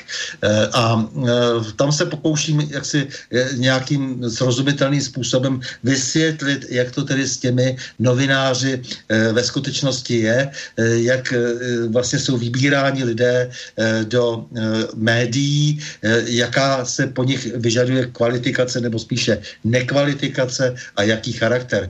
Takže Janek Kroupa je vlastně obětí toho, že žije v nějaké bublině, má pocit, že tam všechno projde a že Eh, tatínek jak si zajistil eh, takové vazby, takže opravdu jsme tady teď eh, s Bůdarma nehovořili o těch rodinných vazbách, o těch rodinných vztazích, že vždy jak si někdo zaskočí a podrží a pomůže. No, Já bych to teda no, můžu... Pojď, pojď, pojď, jasné. Uh, ono těch vazeb samozřejmě rodinných je mnohem víc. To si pojďme povídat chvilku o tom, jak je mm, různě proháčkována rodina Havlů a Dinsbírů, jak je přes různé manželství, různé děti a tak dále, jak jsou, jak jsou, jak je proháčkována rodina Úlů a Šabatových, eh, bývalý komunistický předák Jaroslav Šabata, Anna Šabatová, jeho dcera, eh, její manžel Petr Úl, jejich vlastní děti, rozlezlé zase do všech možných veřejných trafik, a týjící z toho veřejného vemene výhody plynoucí z aktivismu a z různých jakoby těch nepotistických vazeb svých rodičů. Je to prostě normálně zlatá mládež, je to, je to šlechta. Je to prostě jedním slovem šlechta, která si e, díky Václavu Havlovi prostě udělala tenhle ten statut, udělila si ho a teď se ho drží a, a díky hlouposti českých politiků a ještě větší hlouposti českých novinářů e, jsou ti lidé v podstatě teď to řeknu houpě, ale ne, nevyzmizíkovatelní, nejsou odstranitelní od vlivu, ke kterému se nedostali férově. Hmm. No, Pozerám, že máme hodinku za sebou, patrilo by sa zahrať, ale a potom pôjdeme po pesničku už aj k tomu samotnému Hamáčkovi, nech to všetko len neprekroupujeme dnes večer, ale predsa len ešte sa mne žiada niečo pred pesničkou, kým bude Petr uh, nám, keď nám teda povie tú druhú pesničku. Predsa sa mi len žiada niečo k tomu pánovi Kroupovi povedať. Ak nás aj povedzme v tejto chvíli počúva, ja to naozaj nemyslím smerom k nemu zlé, ja k nemu nemám absolútne žiadnym vzťah, mňa pán Kroupa nezaujíma, ja nežijem v Českej republike, ale ale z toho mála, čo som tak doteraz sledoval, ako vystupoval aj v tej relácii ČT24, napriek všetkej istote, ktorú navonok tak akoby sála z neho a ako tak sa snaží vystupovať, že on to má všetko jasné a isté a keď bude treba, tak to vyťahne. Mne sa to prostě aj z toho jeho vystupovania pre ČT24 vidí tak, že on si uvedomuje, že si zavaril na celkom veľký prúser, kedy sa nakoniec môže celkom ľahko ukázať, že pravdu nemal on, ale ten spomínaný Hamáček, pokiaľ ide o tú vec, že naozaj nešiel nič vyhandlovať do Moskvy. A aj vám poviem na základe, čoho si to myslím, pokiaľ ide o tohto, o tohto novinára Kroupu. Konkrétne na základe toho, že sa začína pan Janek Kroupa v rozhovore pre ČT24 v istom obode, v istej chvíli krútiť ako taký had. Veľmi výstižným potvrdením tohto môjho podľa mňa pozorovania je práve táto časť jeho rozhovoru pre ČT24, ktorú vám teraz pustím. Téma, které je to výbušné, je to, že podle vás tam jel se s, s cílem, aby směnil informace o Vrběticích za Sputnik V. To je to, co je gro té vaší zprávy, ne, já, ne? Já, ne, já s váma nesouhlasím. Já za nejvýbušnější na té věci považuji to, že jel škemrat do Ruska o Sputníky, ve chvíli, kdy věděl, že ruští agenti, agenti zavraždili dva Čechy a vyhodili do povětří, eh, do povětří sklady ve Vrběticích. A, a zároveň jel jednat o to, jestli by Vladimír Vladimirovič laskavě nepřijel do České republiky potkat se s Joe Bidenem, se kterým hrál tu skrytou operaci uh, a uh, nepotkali se tady že mu teda odpustíme, že nám nevadí, že tady vyhodil do povětří. Co to je za absurdní příběh? No, myslím, že k tomuto naozaj ani viac už netreba dodať. Vnímavý človek okamžite v tejto chvíli sa mu zježia tie tykadielka, ktoré na hlave má. Keď nám zrazu Janek Kroupa, ktorý začiatkom minulého týždňa, to bol on, kto prišiel predsa s tou bombastickou informáciou, ktorá toto všetko, čo som, čomu sa teraz v Českej republike pomaly dva týždne už venujú, bol to on, kto prišiel s informáciou, že Hamáček chcel vymeniť zahladenie kauzy Vrbietice výmenou za vakcíny Sputnik. A teraz počúvajte dobré, vážení posluchači. Začína sa to rozpadať, lebo všetci šéfovia tajných služieb, ktorí mali byť na tom spoločnom stretnutí s Hamáčkom pred cestou do Moskvy, hovoria, že to nie je pravda. Tak sa to začína droliť, začína sa tento príbeh rozpadať a teraz, keď povie moderátorka Kroupovi, no viete, vy ste prišli z toho, a ne, že na, to a najdôležitejšia vec, ktorá tu teraz je, je, že vy ste obvinili Hamáčka z toho, že chce spáchať samovraždu výmenou a on zrazu povie, nie, nie, nie, na to zabudnite, to nie je dôležité toto riešiť, už zrazu toto nie je podstatné. Keď sa to začína droliť, keď to začína mať trhliny, tak Janek Kroupa urobí takú vec, ktorú robia a nech mi teraz odpustí, možno sa to netýka jeho. Ale takéto, takto sa správajú najväčší podliaci sviniari a klamári, ktorí vás ohovoria a v čase, keď zistia, že to už nemajú ako dokázať, že sa im to drolí, tak spravia takúto vec. Ale opakujem, možno sa to netýka kroupu, ja neviem. Ale klamári, podliaci a smradi to robia takto, že zrazu odídu od tej pôvodnej témy, povedia vám, zabudnite vy na to, že je najdôležitejšia vec, že Hamáček chcel niečo vyhandlovať, tu predsa o to nejde, tu vážený je najdôležitejšie to, že Hamáček chcel ísť do Moskvy v čase, keď už mal informáciu o tom, že Rusi nám tu vyhodili do luftu sklad vo Vrbieticiach. Mimochodom, vôbec sa teraz nebudem zdržiavať tým, že pán Kroupa tvrdí niečo, na čo ešte doteraz nikto nedal žiaden dôkaz. Čiže pointa je v tomto, že, ha, že ten človek, ktorý toto celé rozpútal tvrdením, že chcel niečo Hamáček vyhandlovať, keď sa to začína droliť a táto jeho verzia sa začína s hrmotom rúcať, tak bez ostychu povie moderátorke do očí, O toto celý čas nejde, toto nie je dôležitá informácia, dôležité je niečo iné. Opakujem tretíkrát, ja neviem, či sa to týka pána Kroupu, ale v mojom živote takto vždy konali smradí, hajzli a obyčajní klamári, ktorí takto chceli presmerovať pozornosť zo svojich klamstiev na niečo rýchlo iné, aby sa tým spoločnosť alebo nejakí ľudia, ktorí boli uvedení do omilu, aby sa tým začali zaoberať. Toto som mi žiadalo povedať a teraz můžeme jít na posniť pesničku číslo 2. Tak, já jsem ti velice vděčný, že si teď tady provedl tenhle ten emocionální coming out. To bylo velmi, velmi poctivý a velice eh, se mi to hezky poslouchalo. A já jsem si tady k tomu eh, našel jeden krátký citát z posledního čísla slovenských dotykou. To je časopis eh, magazín Slováků žijících v Čechách. A tady se, tady se připomíná jakési výročí Milana Rastislava Štefánika a ten titulek toho článku, který napsal doktor Čelko, eh, zní takhle, já to řeknu slovensky, jak to je napsáno. Niet slobody, kde niet vzdělání a charakteru. Já si myslím, že to je základní věta, která se vztahuje k naší dnešní, eh, nejenom tomu tématu, ale vůbec dnešní realitě. Není svobody tam, kde není vzdělání a charakter. Takže to, moje, to je moje tečka za tvým hezkým coming outem. Písnička Vladimíra Vysockého už tady zazněla v minulosti v podání Jarka Nohavici a v českém textu eh, pod tek názvem On eh, se nevrátil z boje, on nevernul sa i z boja Vysocký. Почему все не так? Вроде все как всегда. То же небо, опять голубое, тот же лес, тот же воздух и та же вода. Только он не вернулся из боя. Тот же лес, тот же воздух и та же вода. Только он не вернулся из боя. Он молчал не в попад и не в так подпевал. Он всегда говорил про другое, он мне спать не давал, он с восходом вставал, а вчера не вернулся из боя. Он мне спать не давал, он с восходом вставал, а вчера не вернулся из боя. То, что пусто теперь, не про то разговор. Вдруг заметил я, нас было двое. Для меня будто ветром задуло костер, когда он не вернулся из боя. Для меня будто ветром задуло костер, Когда он не вернулся из боя. Нынче вырвалась, словно из плена весна, По ошибке окликнул его я.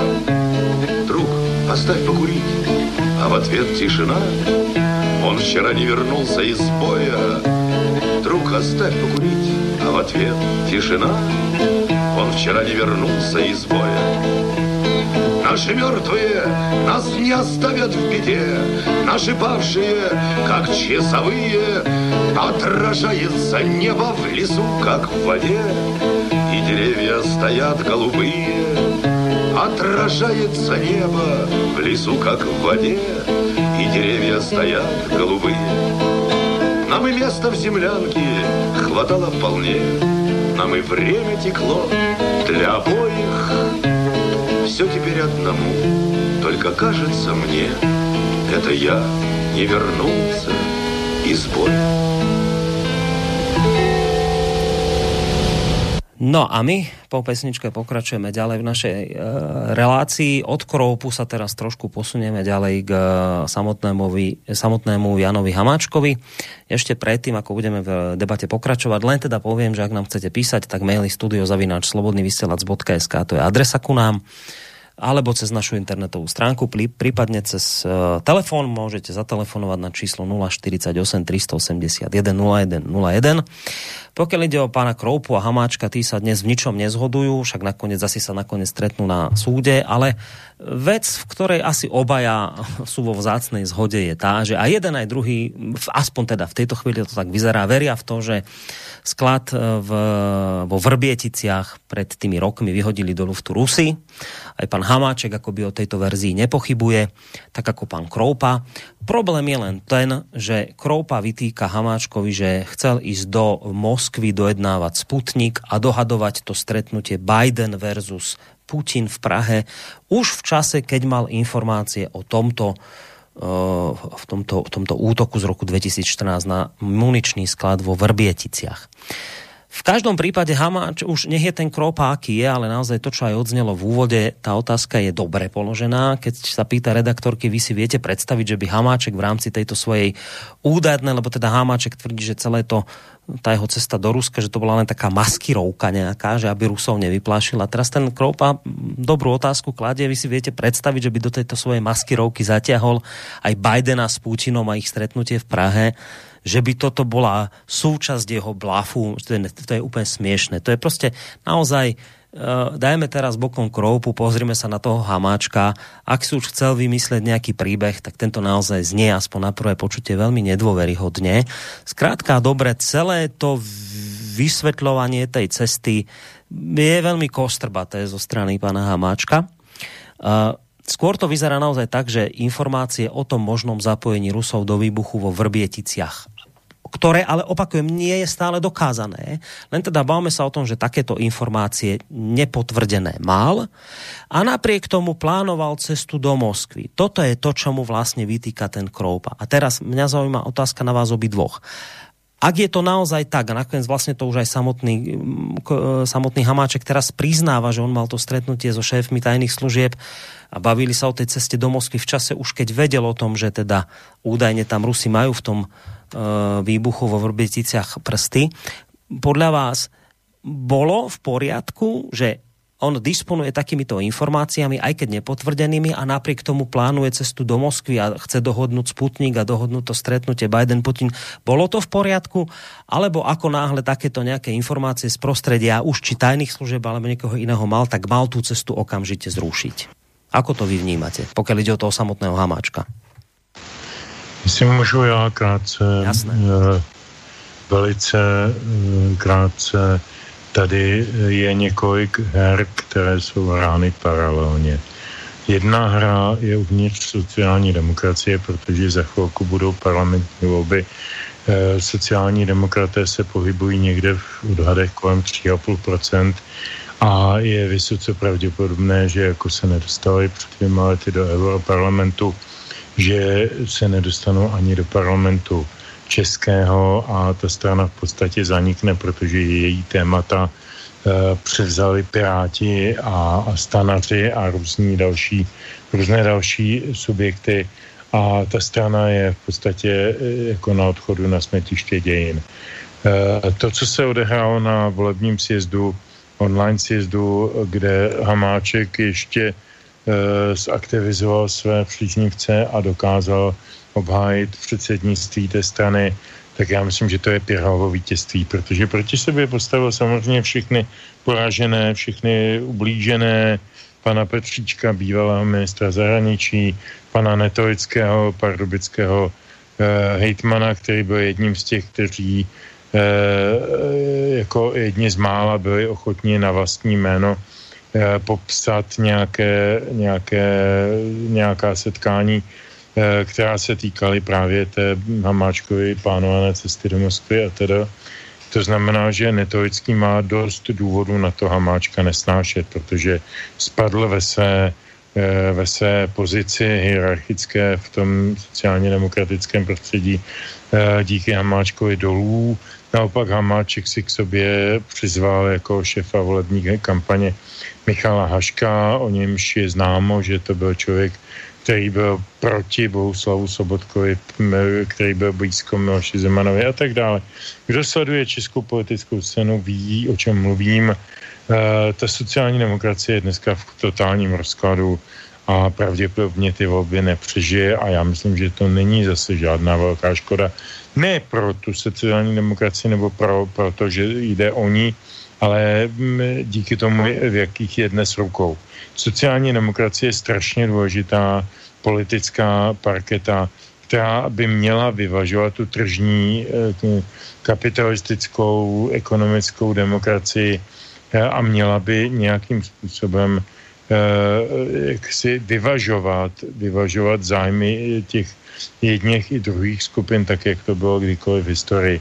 Dneska jsme v období, kdy se politika odehrává na půdě ve starých eh, neziskových organizací a skupin typu nebo nátlakových skupin nebo já nevím koho, eh, placených skupin, hm, předhozených skupin typu Piráti, Německu zelení a podobně.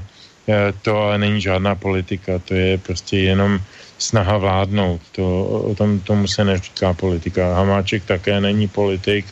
Hamáček je skladník AZNP, jak říkají klasici Mada Boleslav, automobilové závody Národní podnik. E, a jako dostal se nahoru v podstatě díky náhodám, díky pádu sobotky, díky tomu, že vlastně v té straně nebyl tu chvíli nikdo, kdo by uměl bouchnout do stolu a nějakým způsobem si podmanit nějaké spolupracovníky. Ta strana je na konci. A jedna z těch her, které se hrají, je, je o tu stranu a její voliče. To je jedna věc. Druhá věc, to, jakým způsobem pan Babiš v podstatě nechal, nechal Hamáčka vlastně padnout do vlastních e, nesmyslů a do vlastních různých takových chimér, to také o něčem vypovídá, protože e, ano, je také v problému a potřebuje získat voliče a, a tuší, že nejbližší elektorát jejich voličům je právě u sociálních demokratů a že, že jim prostě ta, ta e, mesaliance v tomto volebním období, které končí tedy mezi sociálními demokraty a ano, neprospěli ani jedné, ani druhé straně. Čili jediná šance z toho, jak vykouznout, je ukrást vlastně v úvozovkách velikých prostě převzít tu sociálně demokratickou voličskou eh, množinu eh, a natáhnout ji na sebe.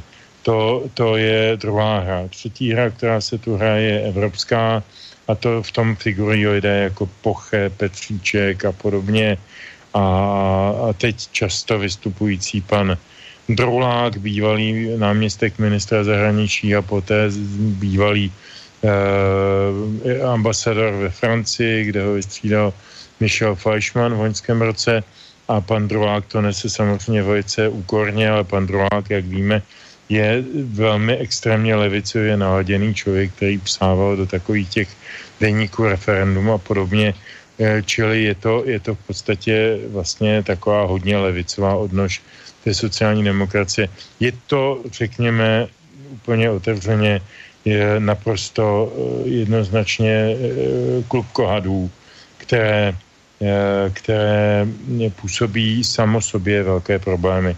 Myslím si, že na tyhle problémy dojede a myslím si dokonce, že v tom nes, nesehrají velkou roli ty vrbětice, které jsou v tuto chvíli jako záminkou tomu, jak decimovat Hamáčka a Hamáček to není schopen vy, vy, vy, vychodit, rozchodit.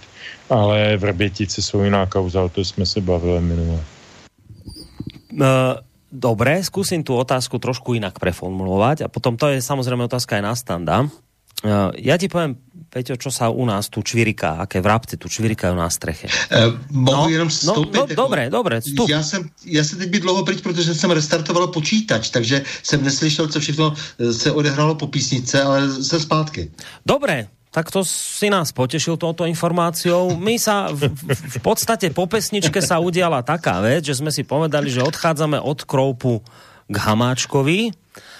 A teda ja chcem teraz práve na to nadviazať, že u nás je to tak, na Slovensku, tuto máme vrabce a tie si čvirikajú na streche také veci, že Hamáček plánoval tú cestu do Ruska a nákup Sputnika a vôbec to, to, to stretnutie Biden-Putin v Prahe preto, aby si vylepšil profil tejto strany, že teda aby nejakým spôsobom, ak by sa to podarilo, či už teda dotiahnuť ten Sputnik, alebo dohodnúť takéto stretnutie týchto dvoch najsilnejších mužov planéty, že by mu to prostě vylepšilo kádrový profil a že teda možno by naozaj toto mohlo prilákať a nejako opätovne vzkriesiť túto mrtvolu s názvom ČSSD. To si u nás čvirikajú vrabce. A teda ďalej si čvirikajú to, že pokiaľ ide o Hamáčka, on naozaj dostal z, od pána od šéfa tajných služeb toho Koudelky informáciu, informáciu o Vrbieticiach, ale že teda mal ju tak ako pustiť jedným uchom dnu druhým von preto, lebo vlastne zistil, že žiadne jednoznačné dôkazy pre takéto tvrdenia nie sú. Že teda mali to vyhodiť naozaj tí Rusy do povetria. A že jednoducho práve preto, lebo žiadne dôkazy mu pán Koudelka jednoznačne nepredložil ani nikto iný, tak si povedal, dobre, však jedna vec je, čo sa rozpráva, ale keďže dôkazy nemáme, tak ja do toho Ruska aj tak idem. Ale potom samozrejme udiala sa tá vec, že sa ukázalo, že počkať, ale o tej informácii už vedia aj médiá. To je to, čo sme sa bavili v minulej relácii o tých riadených únikoch z prostredia tajných služieb do médií. A médiá potom následne vytvorili tlak na to, že Hamáček sa vylakal a už nikde nešiel, lebo ak by do toho Ruska išiel, tak média, média by samozrejme okamžite urobili tú verziu. Vidíte, Hamáček mal informácie o Vrbieticiach a napriek tomu išiel do, e, do Ruska dohadovať obchody. Čiže zrazu na mediálny nátlak a riadené uniky informácií z prostredia tajných služieb bol vytvorený tlak na Hamáčka a cestu musel rušiť. A teraz tá moja otázka na vás je. Skúsme si predstaviť hypotetickú situáciu, že vy ste na Hamáčkovom mieste, máte takúto informáciu, že jednoducho niečo sa vraj od koudelky, od šéfa tajných služieb, niečo vraj tí Rusi v, tom, v tých urobili, nemáme dôkazy, ale vraj teda s najväčšou pravdepodobnosťou to boli oni. A toto vám povie šéf tajnej služby v čase, keď vy už jednoducho dolaďujete posledné detaily cesty do Ruska, lebo áno, robíte to preto pre vašu stranu, chcete ju nejako vzkriesiť z prachu. A, a, a chcete naozaj dotiahnuť ten sputnik uh, do vašej krajiny, aby sa mohli očkovať ľudia. Chcete tam dohodnúť naozaj úprimne to stretnutie Babiša, uh, bože, Putina s, uh, s Bidenom tak povedzte mi vy, a naozaj ma to zaujíma, keby vy ste boli na, toho, na mieste toho hamáčka, a skúsme si naozaj predstaviť situáciu, že to presne takto bolo, tak do toho Ruska by ste išli, alebo by ste okamžite, ako by ste mali takúto správu z prostredia šéfa tajnej služby BIS, že tu hrozí niečo takéto, že to naozaj mohli byť Rusi, okamžite vy by ste tú cestu rušili. Ako by ste sa vy zachovali? Naozaj ma to zaujíma. Tak nevím, na koho Stando bol dlhšie ticho, tak no. skúsme Standa. Standu tak, tak pro mě to začne, no. jednoduché, eh, to, to je přece úplně něco jiného, co zjistí tajné služby a eh, co, jak, si, jak potom jedná eh, představitel státu, představitel státu jde normálně jednat, protože kdyby to tak bylo, tak samozřejmě nesmí na sobě vůbec dátně znát, najevo to by bylo neprofesionální. Pokud to tak není, tak samozřejmě zaúkoluju ředitel tajné služby, jak mi kouká opat opatřit pořádné důkazy, jinak, že se o tom vůbec nebudu bavit. To, to, to je přece tak všechno infantilní, směšné. Tady předtím jsem poslouchal, jak ten Kubík říkal, jako že nám tady něco vyhodili do povětří, kdy už vždyť nikdo nic neví, že ti, všechno je to vlastně postavené na té víře, kterou vyžaduje i k té své slátanině e, Janek Kroupa. Všichni chtějí, abychom věřili, že to, co si e, jak si napsali, to, co tak tvrdí, bez jakýchkoliv důkazů, takže je pravda. A ta, to, to znamená, ne, nemůže prostě, jestli měl naplánovanou cestu do Moskvy, jak měl odletět do Moskvy, já nevím, co tam všechno chtěl řešit nebo neřešit e, ve skutečnosti, ale prostě měl tam normálně odletět. Já v tom vůbec nevidím to vykrucování, to, to je všechno tak směšné, protože to, to, to, je, to, to tak ztrácejí ty úplně glanc, dělají z nás šašky. Ne, samozřejmě, že bych jel e, do Ruska, proč bych nejel do Ruska, prostě ta, ta věc se musí stejně potom nějakým způsobem vyřešit a přece o tom nebude hned si vyprávět Eh, se svým protěžkem v Moskvě. Eh, on tam jede z nějakých úplně jiných důvodů. To je tak všechno absurdní, to vytváření té atmosféry, kdy musíme poslouchat nějaká média, protože si nějaký Kubík, nějaký Janek Roupa a další myslí, že by se měl někdo chovat nějak jinak. Pak to po nich všichni ty, mm, všichni ty eh, z, z, chudáci opakují zoufale v těch komentářích pod těmi články, ale samozřejmě velký státní, skutečný státní co samozřejmě Hamáček není ani náhodou, no. Eh, tak, tak samozřejmě vůbec na takové věci nereaguje. Já, já potom samozřejmě vám ozrejmím, kam tou otázkou mierím, ale naozaj ma ta odpověď zaujíma, lebo celé je to obvinenie Hamáčka zo strany Kroupy a podobných médií je dnes o tomto. Keď dáme teraz bokom to, to, že chcel niečo vyhandlovať, to už dajme bokom, to už, to už neverí ani samotný Kroupa a preto to zahovára. Takže báme sa o tom, z čoho ho dnes Kroupa naozaj viní, že Hamáček sa mal dopustiť vlasti zrady a strašných vecí tým, že ako náhle mal nejakú informáciu z prostredia tajných služieb, že tu vraj niečo Rusi vyhodili do luftu, okamžite mal tú cestu zrušiť, už nič dane nerobiť, ale že Hamáček robil to, že prostě týmto informácií akože uhral do autu, neveril im a ďalej tieto veci plánoval a že to je to vlastne nehorázne, neuveriteľné. Dajme teraz tiež bokom to, že že pán Kroupa teraz prezentuje vec o výbuchu v Vrbieticiach ako hotovú, pravdivú vec a opakujeme to už niekoľkýkrát. Toto je zatiaľ nedokázané tvrdenie. Nikto nedodal žiaden jeden jediný dôkaz pre toto tvrdenie, ale tá otázka napriek tomu aj na teba, Petře. Ty, keby si bol na Hamáčkovom mieste, bol by si teraz v politike a stane sa ti ako politikovi takáto záležitosť, že plánuješ cestu niekam, napríklad do Ruska, ideš toto dohadovať a tesne predtým ti nejaký šéf tajnej služby povie, počúvajte, máme tu vážne podozrenie, že to boli Rusi. Zrušte tú cestu, zrušil by si ju, alebo by si tam išiel, aj napriek tomu, že ti neukázal jednoznačné dôkazy. Bolo by politické je... správne to zrušiť v tej chvíli? Tady je několik možných odpovědí a úvah. Eh, jedna z nich, eh, a tu eh, řekl veřejně i Andrej Babiš, a já se mu vůbec nedivím, Hamáček jako ministr vnitra nemá sebe menší pravomoc jet do Ruska přebírat nebo domlouvat nějaké vakcíny. Hamáček se vymlouval na příklad Sebastiana Kurce, ale prosím pěkně, Sebastian Kurz je předseda vlády Rakouska, nikoli ministr vnitra nebo místo předseda vlády nebo předseda jedné koaliční strany, to je prostě premiér a ten má plné pravomoci tyto věci dělat. Takže to, že Babiš se o, jak si distancoval od téhle snahy, já mu úplně rozumím. To z procedurálního hlediska, teď se nebavíme o věcném hledisku a o tom, zda by ty vakcíny mohly nebo nemohly něco znamenat pro někoho, ať biznisově nebo zdravotně, tak eh, z procedurálního hlediska má Babiš pravdu. Jestli k tomu Hamáček neměl mandát a neměl na to rozpočet a všechny ty procedurální věci kolem každé zahraniční cesty je na vládě i v parlamentu spousta úkonů eh, administrativních, jestli k tomu neměl tyto úkony, tak je to, tak je to všechno partizánština a pitomost. A je to tak, jak si říkal ty Boris, že, že je to vlastně uh, jaksi ukazování ramen před volbama, aby jsme teda zachránili, zachránili tu naši mrtvou stranu. To je pohled číslo jedna. Pohled číslo dvě. Uh, já jsem si vyhledal dobové reflexe toho vrbětického areálu a v takových zdrojích, jako je i dnes nebo Česká televize, jsem se dozvěděl například, že eh, tam byli obžalovaní dva místní nějací uh, lidé, nevím, zda to byli zločinci nebo nebyli, uh, že tam kradli nějaké samopaly.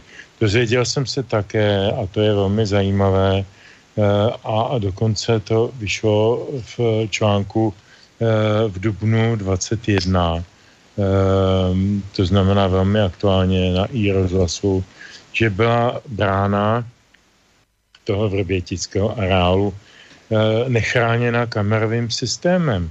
Ale Biska tvrdí, že z kamerových záznamů pochopili nebo usoudili, že tam teda pronikli ruští agenti. Já tady mám před sebou tu fotografii té brány.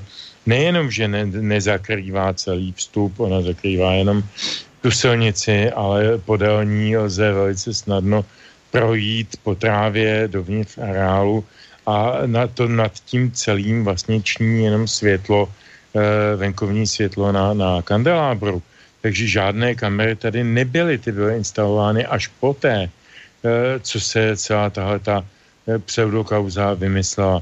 Takže je to, je to plné velkých, velkých otazníků, a já se vůbec nedivím panu prezidentovi, že říká, že jsou tady minimálně dvě verze vyšetřovací a že je informován jak z BISky, tak z policejních zdrojů o dvou vyšetřovacích zdrojích. Jedna je ta ruská verze, jedna je ta česká verze a dokud se nedojde k nějakému relevantnímu eh, závěru, tak nemá smysl eh, blbnout, abych tak řekl jednoduše, Na druhou stranu, když by se prokázalo, že to byla nějaká ruská diverzní akce, tak je zapotřebí proti tomu se postavit jasnou diplomatickou akcí.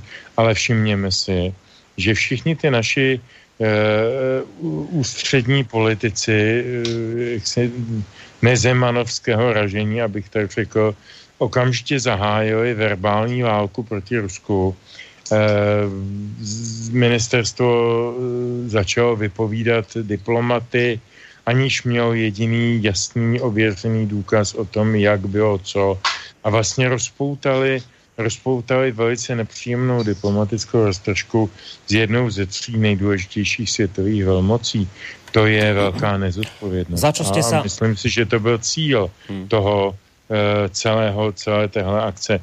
Hamáček je v tom jenom jako, jako figurka, která hraje, uh, kdo táhne zrovna za ty nitky ale on, on v tom nemá žádný význam. No, len k tomu som chcel dodať, že za čo ste sa mimochodom dostali na zoznam nepriateľov Ruska. Česká republika je dnes na zozname nepriateľov Ruska spolu s, myslím, desiatimi krajinami. My sme, samozrejme, lebo my máme momentálne amerických ministrov, dvoch vo vláde, ministra Korčoka, to je prvý americký minister Slovenskej republiky zahraničných vecí a potom ďalší mimoriadný rusofób a americký minister e, obrany Jaroslav Náď. A potom máme ešte amerického e, tajomníka rezortu zahraničných vecí pána Klusa. To sú všetko ťažkí rusofóby, proamerickí a samozrejme, keď sa oni dajú dokopy, tak my potom vo veľkom vyhostujeme tiež a tvárime sa, že sme solidárni s vami, ale my v skutočnosti nie sme s vami solidárni. My to robíme len z nášho čistého rusofóbstva.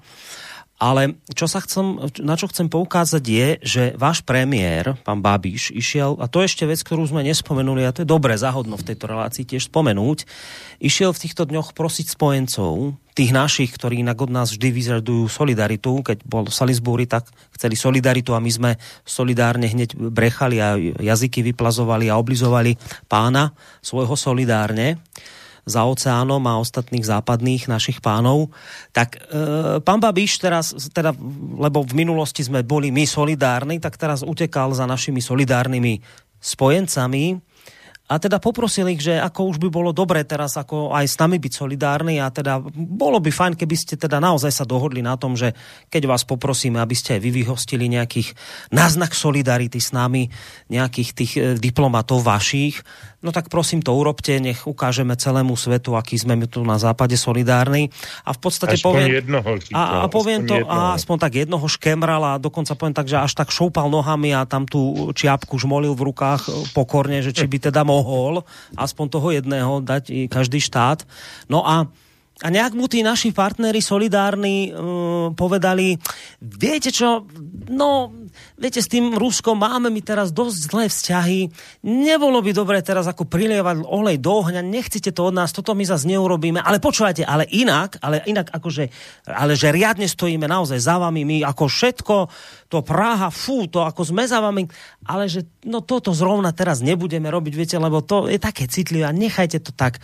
No tak naši, tí solidárni, naši partneri v podstate spravili teraz taký malý mníchov dva, tak e, ja teraz nechcem to hodnotiť, že či to bolo z ich strany správne alebo nesprávne, len tak sa chcem opýtať, že, že čo by na to povedal taký pán Kroupa, že, že či to náhodou nie je tak trošku potvrdenie toho, že aj tí naši partnery solidárni v zahraničí si tak trochu vydedukovali, a to slovo vydedukovali samozrejme myslím v ťažkých úvodzovkách, oni zrejme majú dosť dobré dôkazie pre tieto svoje konania, že či náhodou to nebude e, dôvod ten, že s nami nie sú solidárni, a teda s vámi v Českej republike, lebo prostě tie dôkazy neexistujú a nie sú žiadne a celé je to prostě postavené na hroznej vode a to si tak tí naši partnery v zahraničí nejako uvedomili.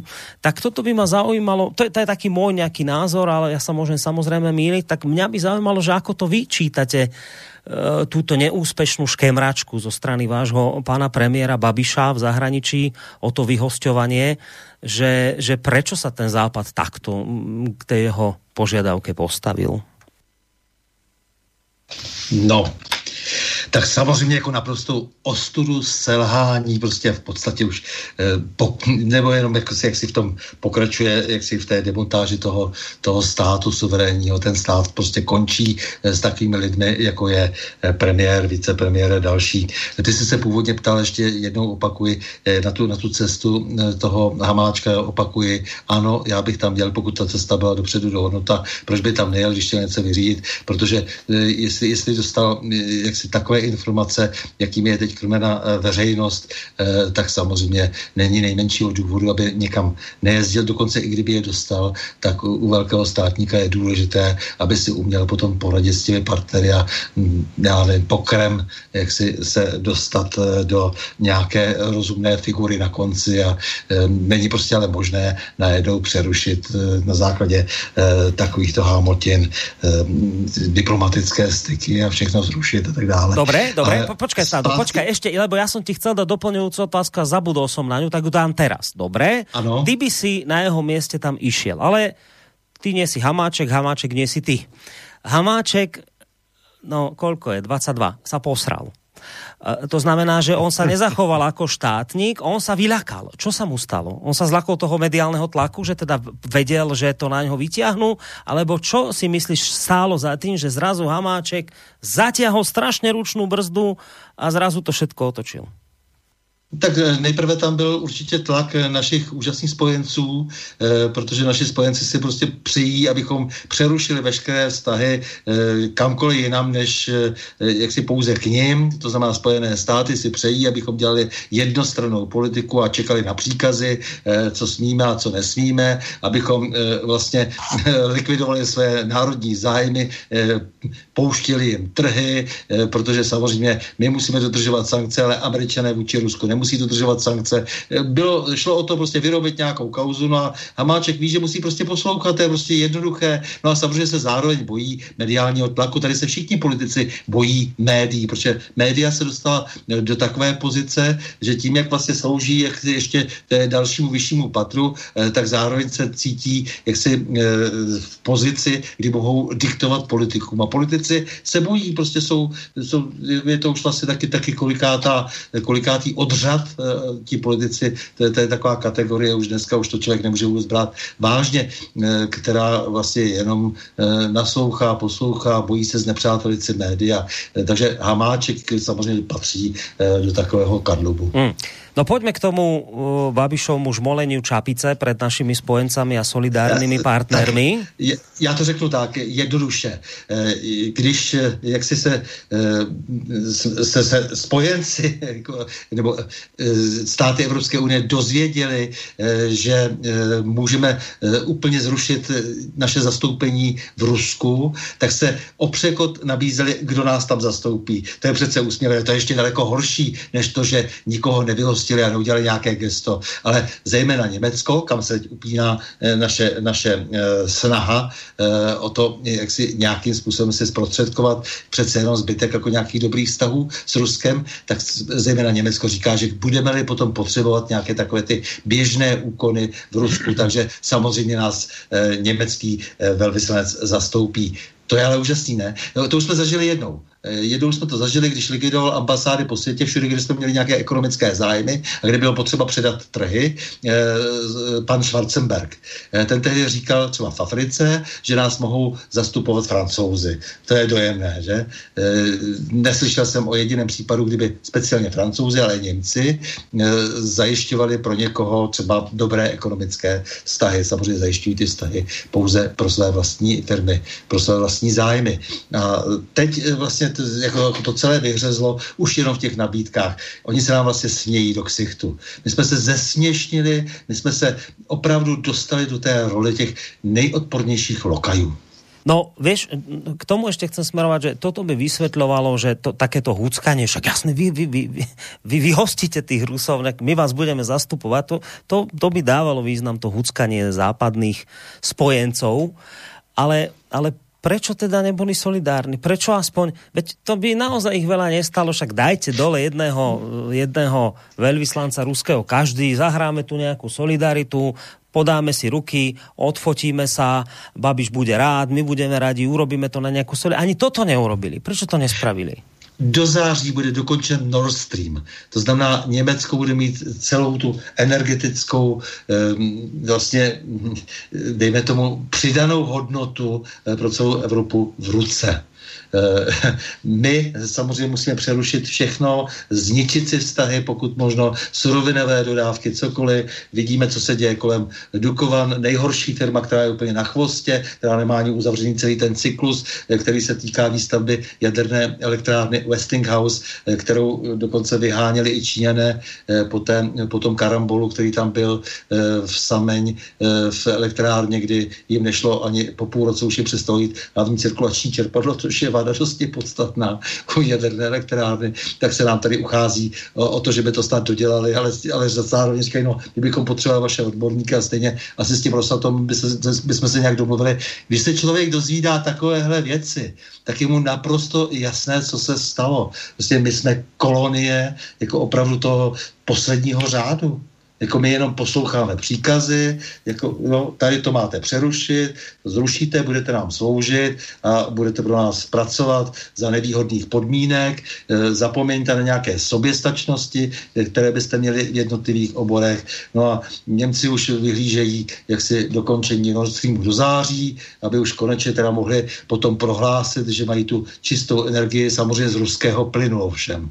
E, to bude ten, ten hlavní triumf, jako to znamená, budou se tvářit, že jsou strašně strašně zelení, eh, ale jenom proto, že eh, mají samozřejmě ten eh, ruský plyn a že vytváří vlastně dneska ten bypass kolem nás, takže Rusko se vlastně nakonec toto všechno nedotkne a dotkne se to velmi nás. No a to žebrání, to, to bylo jaksi dáno tím, že vlastně ti naši naivní politici si mysleli, že si ještě tím trošku vyžehlí, alespoň před naší veřejností, že si vyžehlí hmm. nějak to svou pošramocenou pověst, ale to se jim samozřejmě nemohou už povíst, protože jak se, zachovali, se zachovali tak primitivně, že k tomu nemám slov. No Petře, ty to ako čítaš, to, to správanie našich neochvejných spojencov solidárnych, uh, to, že jednoducho ani len trošku nám, vám nevyšli v ústrety, je to dôsledok toho, že ako to Stando naznačoval, vás majú totálne na háku, alebo je to skôr dôkazom toho, že jednoducho neveria dôkazom, ktoré boli českou stranou predložené?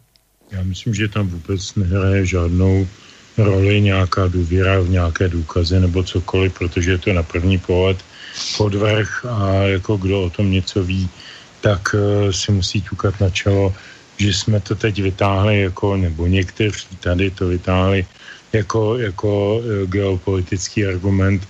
To je prostě jednání bláznů, to není, není normální proceduře racionálního jednání to, co dělají západní země, zejména Německo, eh, to znamená odmítání jakési v úvozovkách solidarity. Ta, ta úvozovkách solidarita proběhla, pokud vím, jenom ze Slovenska, z Estonska eh, a z Eston, Estonci mají z Rusy tradičně velice špatné vztahy, čili se chytají každého stébla, kdyby na to upozornili, že jsou tady taky já je nechci teď snižovat, je tu krásná země, ale, ale má, své, má svou minulost, má svou kulturu, ale tedy, ale prostě tady o tohle vůbec nejde. Jak říkal správně Standa, tady jde pouze a výhradně o ekonomické e, zájmy, ať už je to Nord Stream nebo jiné věci. E, uvědomme si, že e, šéfem Gazpromu což je největší ruský podnik eh, podnikající v tom, v tom eh, eh, plynovém průmyslu, je jistý Gerhard Schröder. To je, prosím pěkně, bývalý sociálně demokratický SPD, tedy premiér Spolkové republiky Německo. To přece není náhoda. Němci nejsou blázni, aby si jenom pro nějaký trapný kapric našich neumětelů v politických funkcích kazil kšefty s Ruskem. Eh, takže mm, potvrzuju, podepisuju to, co říkal Standa. Dobré, tak poďme na pesničku číslo 3 a po nej sa potom pozrieme na maily. Pesnička číslo 3 se jmenuje Pěsňa, vteřinku, už to najdu, Pěsňa o zemlě Je to válečná písnička nebo písnička s válečným tématem a myslím, že pochází z některého z mnoha vynikajících ruských filmů o druhé světové válce.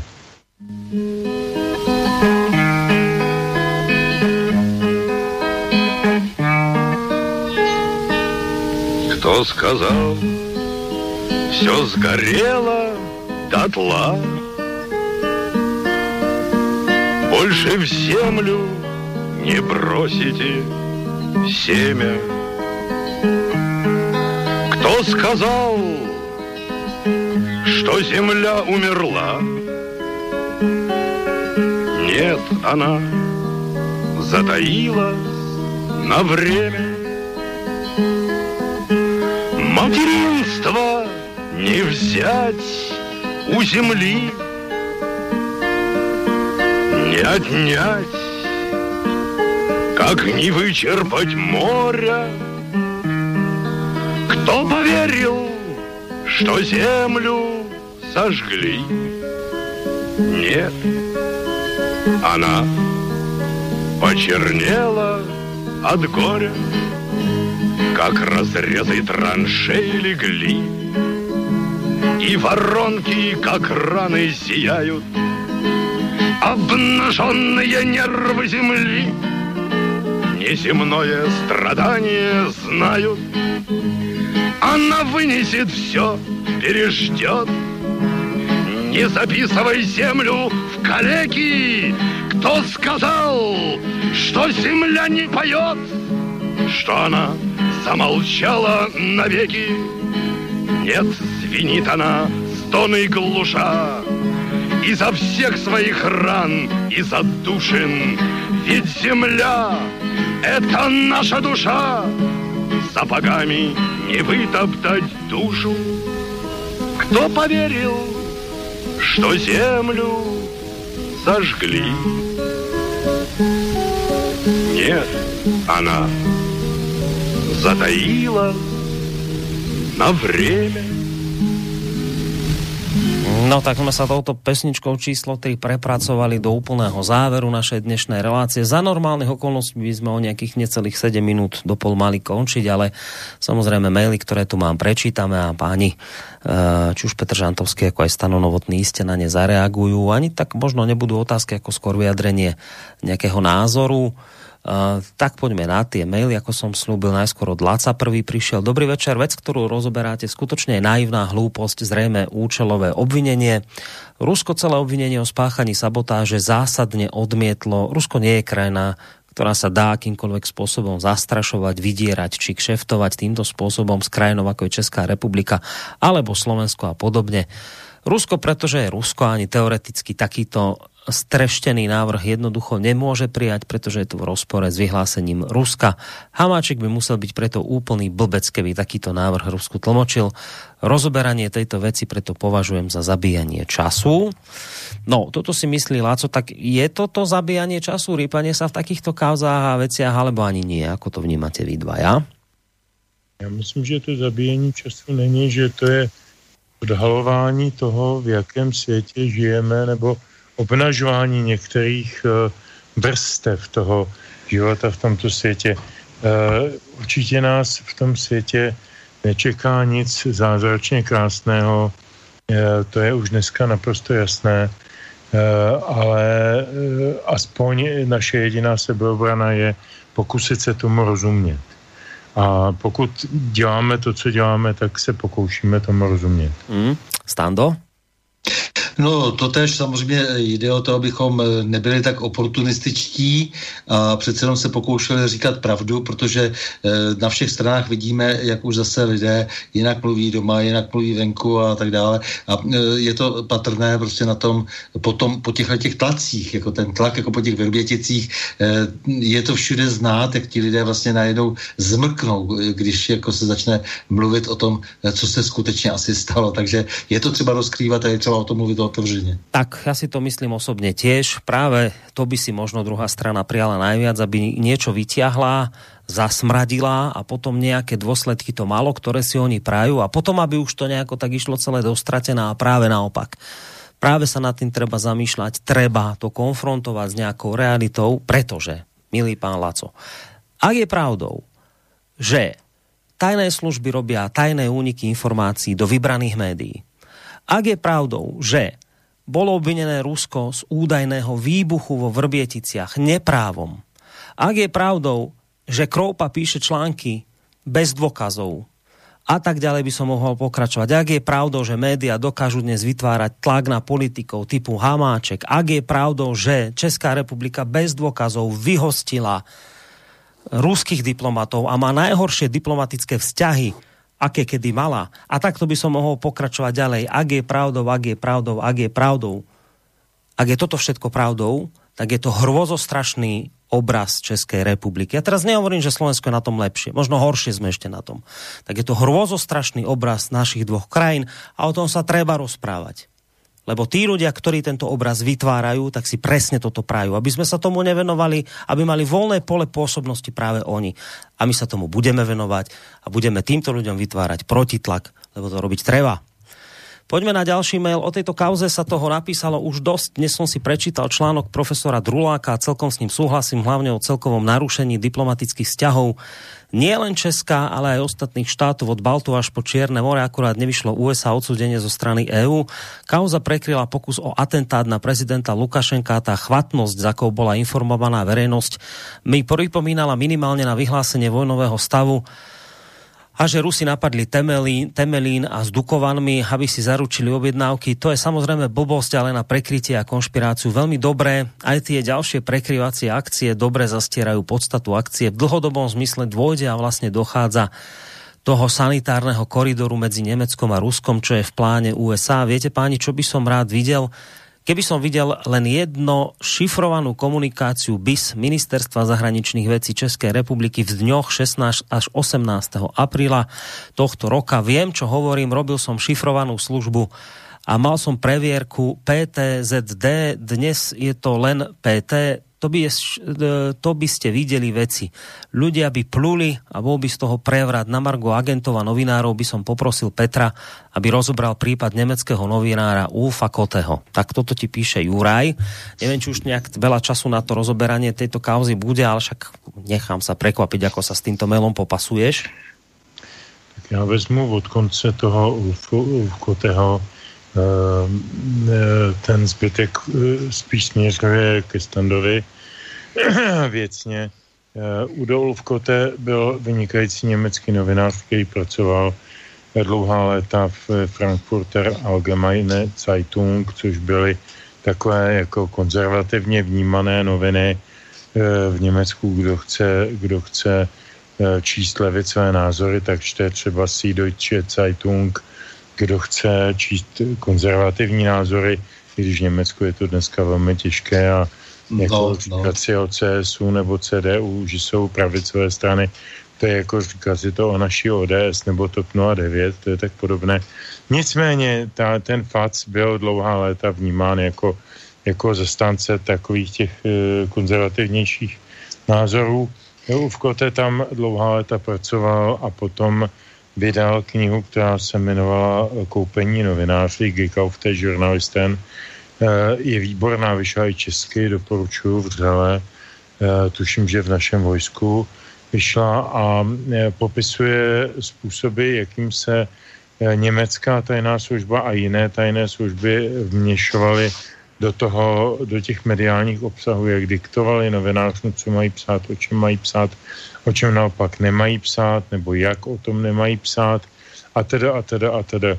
Byla to takový velký coming out toho, toho té velké blamáže e, soudové žurnalistiky, která funguje jako propagandistický nástroj a ne jako informační nástroj.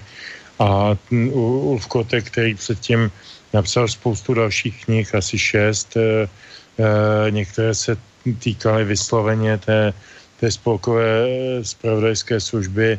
Eh, a, a byly, byly, myslím si, docela uznávané, respektované, tak touto knihou spáchal eh, v tom mediálním prostředí společenskou sebevraždu, eh, začal být štvanou zvěří a po několika desítkách měsíců, řekněme, protože měl slabé srdce a měl zdravotní problémy, tak podlehl infarktu ve svých asi 57 letech, tuším.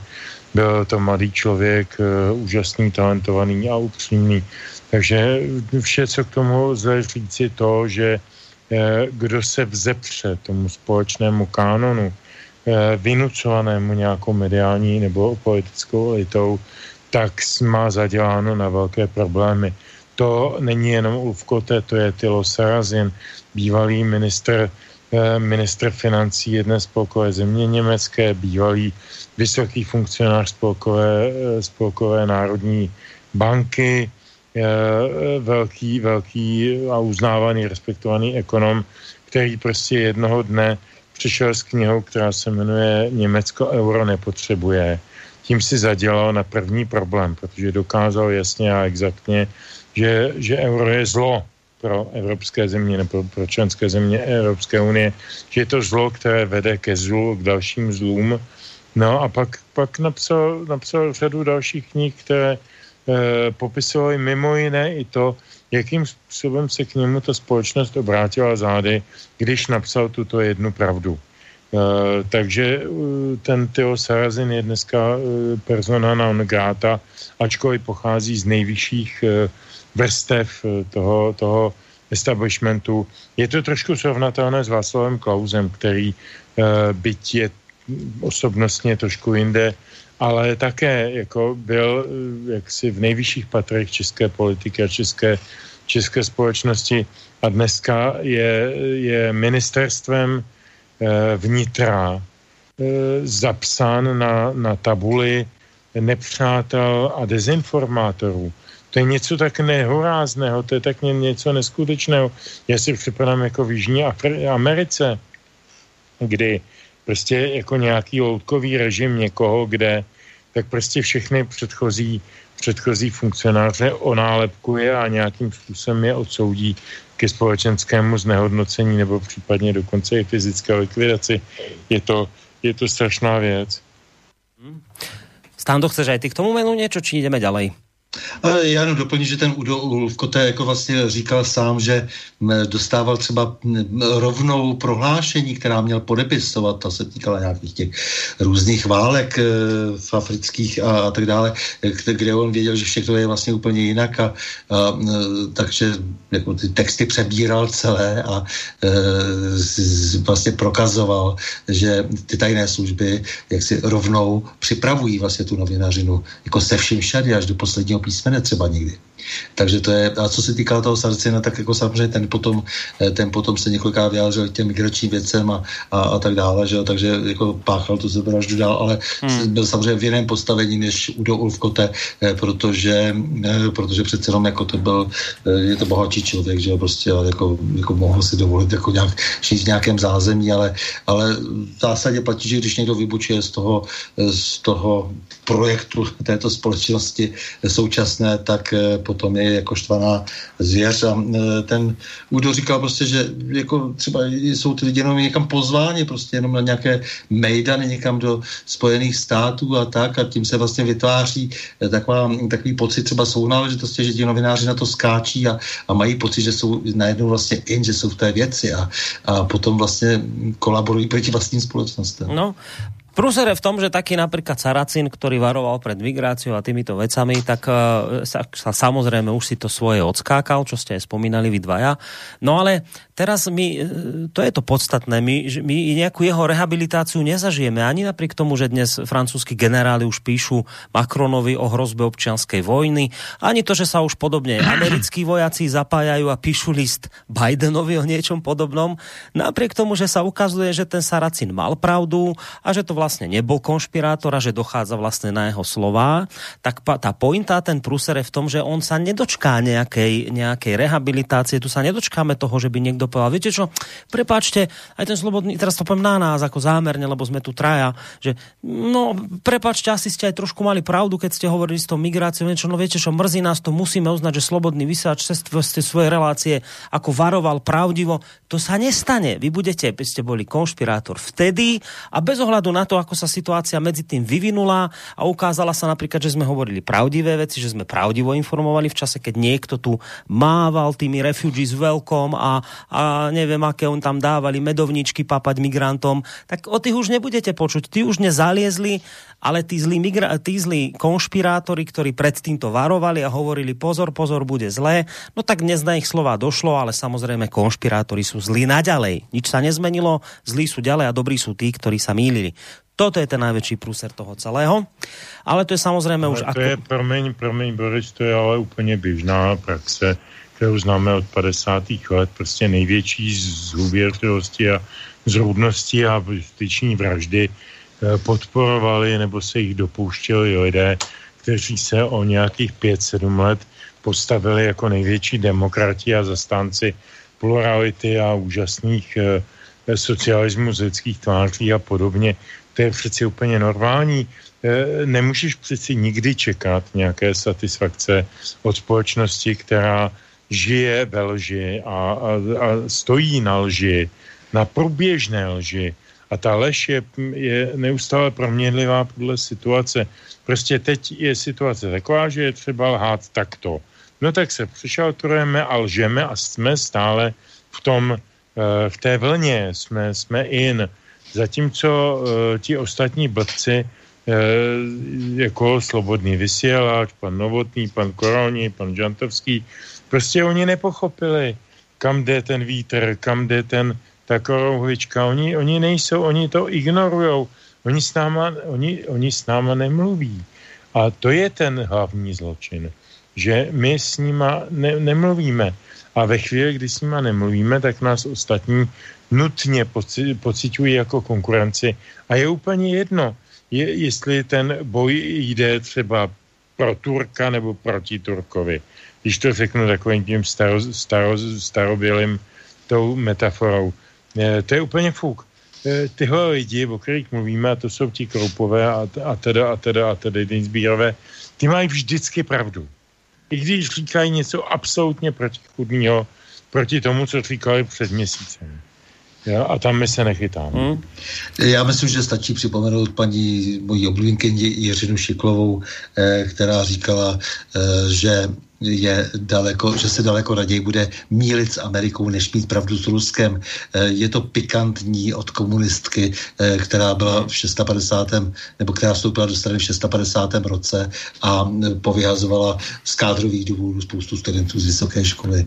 Je, je úžasné, co dokázala pronést v těchto letech. A já jsem si myslel, že toto, eh, že to, toto vyjadrenie prišlo od Jiřího Peheho. Neviem, prečo som ja si mal, s ním som to mal nejako zviazané, túto múdrosť Ale to možná citoval, protože citoval, to je známá věc. Asi viacerí inšpirovali týmto múdrosťou, hmm. múdrosťou. No dobre, poďme na ďalší mail. Uh, Honzo z Prahy píše jenom k těm únikům z tajných služeb v souvislosti s aferou Watergate, Snowdenem a tajnými službami.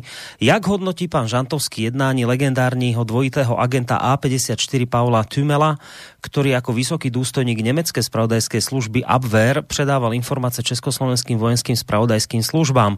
Bez jeho přičinení by československá strana neměla v dobe Mnichova 38 informací od podvratné činnosti Henleinovcu. Bez jeho přičinení by neměl za války československý odboj důležité informace o německých plánech, které byly pro Beneše velmi důležité. S Tumelem spolupracovali, eh, spolupracovali i legendární tři králové, především Václav Morávek, také eh, tohle vynášení informací zrovnatelné se Snowdenem považuje pan Žantovský za, řekněme, eticky nepřijatelné. Jinak moc děkuji za Vysockého. Hezký večer. Já moc děkuji za tuhle otázku. Ta je strašně zásadní a důležitá. Eh, je třeba si uvědomit, že se bavíme o období, eh, kdy probíhala eh, v období Mnichova ještě ne, i když už to bylo po Anšlusu Rakouska, tak probíhala v podstatě válka Německa proti zbytku světa. Hrdinství lidí, kteří byli schopni vynášet informace z centra válečného válečného hnízda nebo, nebo z místa, odkud eh, se eh, linuly ty plány na genocidy, na, na hromadné vraždy, na holokaust, na tyto věci. To všechno jsme věděli přeci už, tedy naši předkové, A když to dneska studujeme, tak vidíme, jaký byl postoj Němců k židům, jak zneužívali židovskou otázku, jak to vykulminovalo potom v protokoli ve Vanze a tak dále.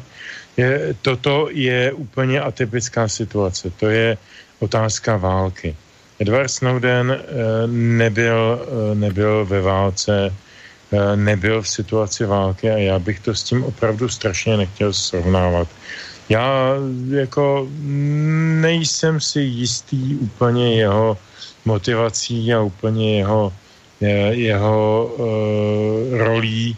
Uh, trošku mě tam něco svrbí. Možná jenom proto, že jsem neznalý detailů, ale kdybych to srovnával třeba s Julianem Assangem, tak uh, bych byl absolutně, uh, absolutně v jiné pozici, protože Assange prostě dostal úžasné, úžasné, nebo získal úžasné informace z Pentagonu a z dalších, eh, dalších důležitých institucí.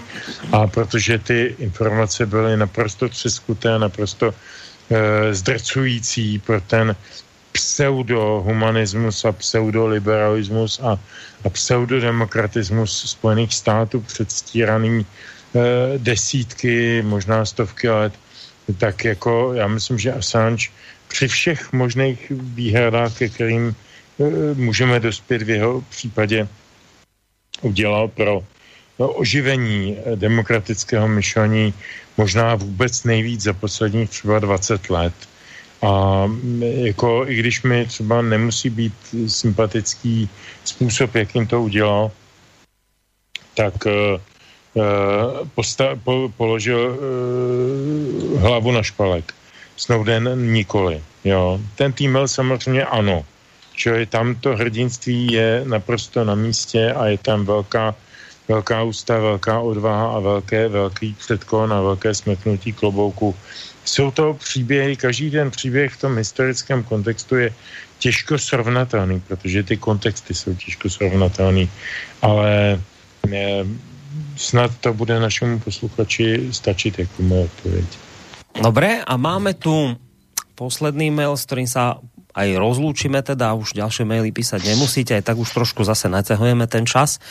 Dobrý večer na RTV z relácii do kríža preberali túto tému Šuc zo SME a exminister vnútra Vladimír Palko. Tie drísty, čo hovoril Šuc, sa ani nedali komentovať. Palko niečo objektívnejší, ale tiež tvrdil, že česká strana má dôkazy a to maily tých dvoch ruských agentov, ktorí žiadali návštevu vo Vrbieticích. Nemohla som počúvať od začiatku a preto poprosím, je to pravda a je takýto dôkaz, teda ten mailový, ja ako like to považujem, že by boli takí idioti v ruských tajných službách, ja to považujem za absurdné, rovnako ako, že novičok nezabíja a dá sa z neho vyliečiť, tak toto sa pýta Marta, že či naozaj sa takýto nejaký dôkaz už objavil, nejaké maily týchto dvoch záškodníkov a nezbedníkov. Myškina s, s tým druhým, ani neviem, jak sa volá, Čepigom, že, že či tie maily sú naozaj pravdivé a či už sú také dôkazy predložené.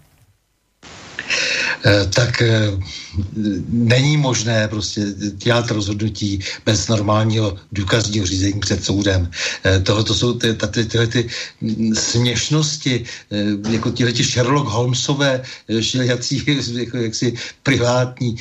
Vidíme, jak jsou intelektuálně podvyživní často ti politici, kteří něco takového hlásají, kteří se chytou každé mediální hlouposti a vyvozují z toho dalekosáhlé závěry. Viděli jsme to konec konců i na našem bezpečnostním výboru v eh, poslanecké sněmovně. Eh, ne, to no, opravdu to po mně nemůže nikdo chtít, abych se, se tím tím vůbec vážně zaobíral, protože s tím vážně zaobírají politici a potom na základě toho eh, lidé jim podobní typu Kubíka a Janka Kroupy potom to všechno opakují. Prostě to, to, to prostě nelze. Takhle se nedá dělat vůbec nic v demokratickém státě. Demokratický stát stojí na nějakém procesu, na nějakých procesních pravidlech. Ne, nemyslím tím jenom pravidla právní, ale myslím tím samozřejmě i, to, i tu společenskou diskusi, prostě se tady nanášejí nějaké argumenty, ty se nějak vyvracejí, tak dále. Tady to, to, to jsou takové opravdu dětinské, dětinské věci, nějaké maily, které si můžete poslat, kde chcete, odkud chcete,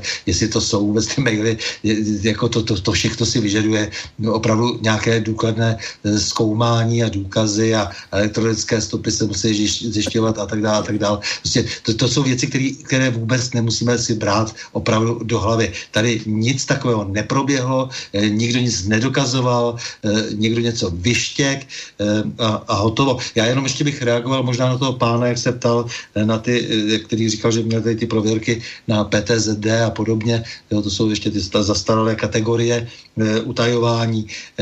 A ptal se teda na tu komunikaci, jaká asi byla mezi BIS a ministerstvem zahraničí. Já se obávám, že tam nebyla eh, žádná zvláštní komunikace protože eh, ten, ten základní příjemce těch informací eh, měl být, samozřejmě to měla být vláda, premiér, eh, případně prezident a já si myslím, že ta komunikace bohužel asi pravděpodobně důvěrnější probíhala zakódovaná úplně jinám a to je to, co je na tom nejvíce alarmující.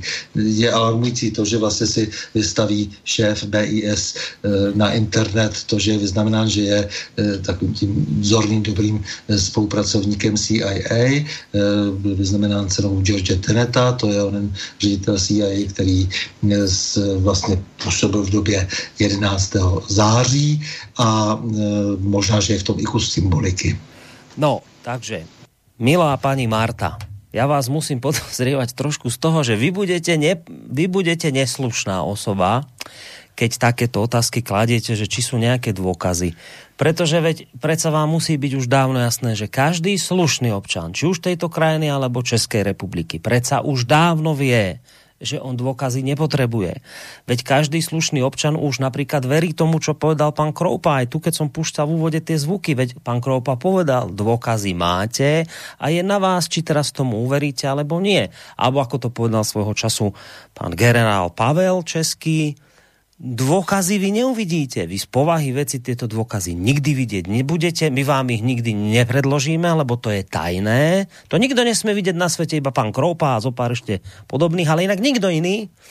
Čiže dôkazy vy vidieť nebudete. A, ale slušný človek dôveruje autoritám a inštitúciám. A keď teda autorita a inštitúcia povie, že dôkazy má, tak slušný človek sa už ďalej nepýta.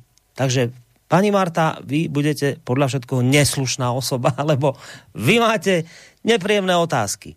Tak toto už len neslušní dnes robia. Slušní ľudia už dávno dôkazy majú ako pán Šuc a oni už to majú úplne, ale úplne zo všetkých strán tak, tak zaistené dôkazmi, že už vôbec žiaden dôkaz nepotrebujú, lebo všetko bolo dôkazmi už jednoducho tak podopreté, že je to dnes na slnko jasnejšie. No, Takže toto je také, také moje odporúčanie na budúce, teda do budúcna pre vás. Polepšite sa a staňte sa slušnou a budete aj vyvať dôkazy. No, tak to je na dnes všetko od týchto mojich dvoch pánov. Najskôr sa rozlúčim samozrejme so Stanom Novotným, lebo s ním sa stačí len rozlúčiť. Jemu len stačí povedať Stan do Majsa, on povie, majte sa pekne páni, do počutia, ale Petr ešte má jednu povinnosť. No, takže Stando, ďakujem ti veľmi pekne za dnešok a teším sa na pondelok s tebou. Ah. Hmm? No tak si samozřejmě vyzýváš mě. Jo. V pondělí budu mluvit eh, v pořadu na pravou změn, 127. pokračování už, eh, s paní Zuzanou Majerou Zahradníkovou. Eh, nenechte si tu příležitost ujít, protože poté, co Václav Klaus mladší odešel z čela Trikolory, tak ona se stala úřadující předsedkyní této strany, která má nějakou ambici a paní Zuzana Majerová Zahradníková nám řekne, jakou ambici a jestli ta ambice je splnit splnitelná a co všechno ty Klóra chystá. Takže můžeme s ním diskutovat v pondělí pořadu na pravou změn od 20.30. No tak celkom takú zaujímavú rybu si ulovil, počúvam, Stando. No tak uvidíme, co z toho zejde. No. Samozřejmě. Dobre, tak ti ďakujem ešte raz veľmi pekne, maj sa do počutia. Taky samozřejmě kamarádi drazí, Petře, Borisy, no tak samozřejmě do počutě, ale já si myslím, že ještě se možná uslyšíme mezi tím. Tak, to bol Stano Novotný, bývalý český policajný prezident a toho času prezident nes, a, asociácie nezávislých médií. No a ja lúčim sa aj s Petrom Žantovským, mediálnym analytikom, publicistom, vysokoškolským pedagogom, ktorého zároveň aj poprosím o záverečnú pieseň. Tak já naštěstí nejsem ani bývalý, ani současný prezident. Ani bych o nic, o nic takového neusiloval. Eh, zejména ne o prezidenta republiky, protože to je dneska opravdu velmi nevděčná funkce. Tak potud žert eh, paní, eh, která nám psala ten mail, který ty si vyhodnotil, Boris, jakože by se měla vylepšit, tak já bych jí naopak poděkoval za to, že myslí kriticky, rozumně a e, přihlásil se do klubu, do kterého ona sama patří, tedy do klubu lidí, kteří přemýšlejí o věcech kolem sebe. Takže to je tak asi všechno. Myslím, že, že to je asi hlavní smysl, e, smysl tohoto pořadu, jako zamýšlet se kriticky, rozumně, otevřeně e, nad věcmi, které se kolem nás dějí, abychom nebyli překvapení. Protože my to moc neovlivníme. My můžeme okopávat kotníky, my můžeme být nepříjemní, my může být, nemůžeme být nežádoucí, můžeme být zakázaní. To všechno se může stát a patrně se to i stane časem. Ale, ale e, člověk to dělá v podstatě proto, aby ráno vstal, podíval se do zrcadla při holení a říkal si, chlapče, ještě tě nemají, ještě tě nedostali. A já myslím, že je strašně důležitý. Takže všechny, který, který to pocitují podobně, moc srdečně zdravím, děkuju.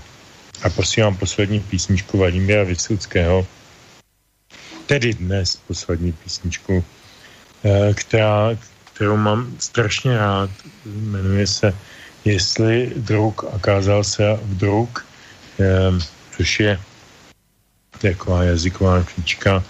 Eh, Jarek Nohavica to kdysi přetextoval jako píseň o příteli a je to o tom, na koho se lze v životě spolehnout a, a s kým raději nepočítat. Je to taková, e, myslím si, základní filozofie Vladimíra Vysockého a každého člověka, který chce být upřímný k sobě sám a ke světu kolem sebe. Takže děkuji všem a přeju všem dobrou noc. Aj tebe dobrú noc a samozrejme ďakujeme a dobrú noc všetkým neslušným. Držte sa statočne, pekný zvyšok štvrtkovej noci. Vám praje Boris Koroni. Do počutia. Если друг оказался вдруг И не друг, и не враг, а так Если сразу не разберешь Плох он или хорош В горы тени рискни Не бросай одного его. Пусть он в связке в одной с тобой Там поймешь, кто такой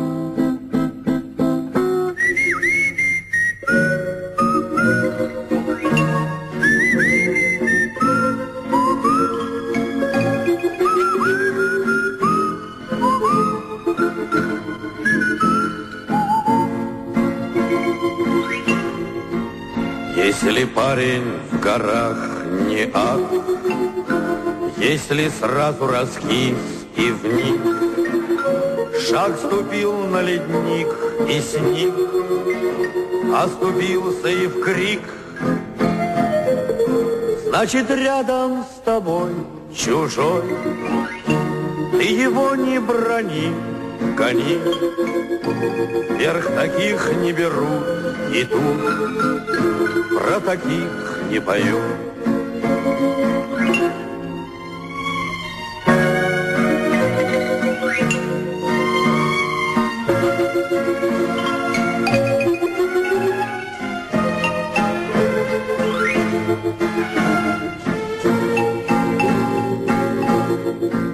Если ж он не скулил, не ныл, Пусть он хмур был и зол, но шел а когда ты упал со скал, он стонал, но держал. Если шел он с тобой, как в бой, на вершине стоял хмельной, значит, как на себя самого положись на него. Если шел он с тобой, как в бой, на вершине стоял хмельной, Значит, как на себя самого Положить на него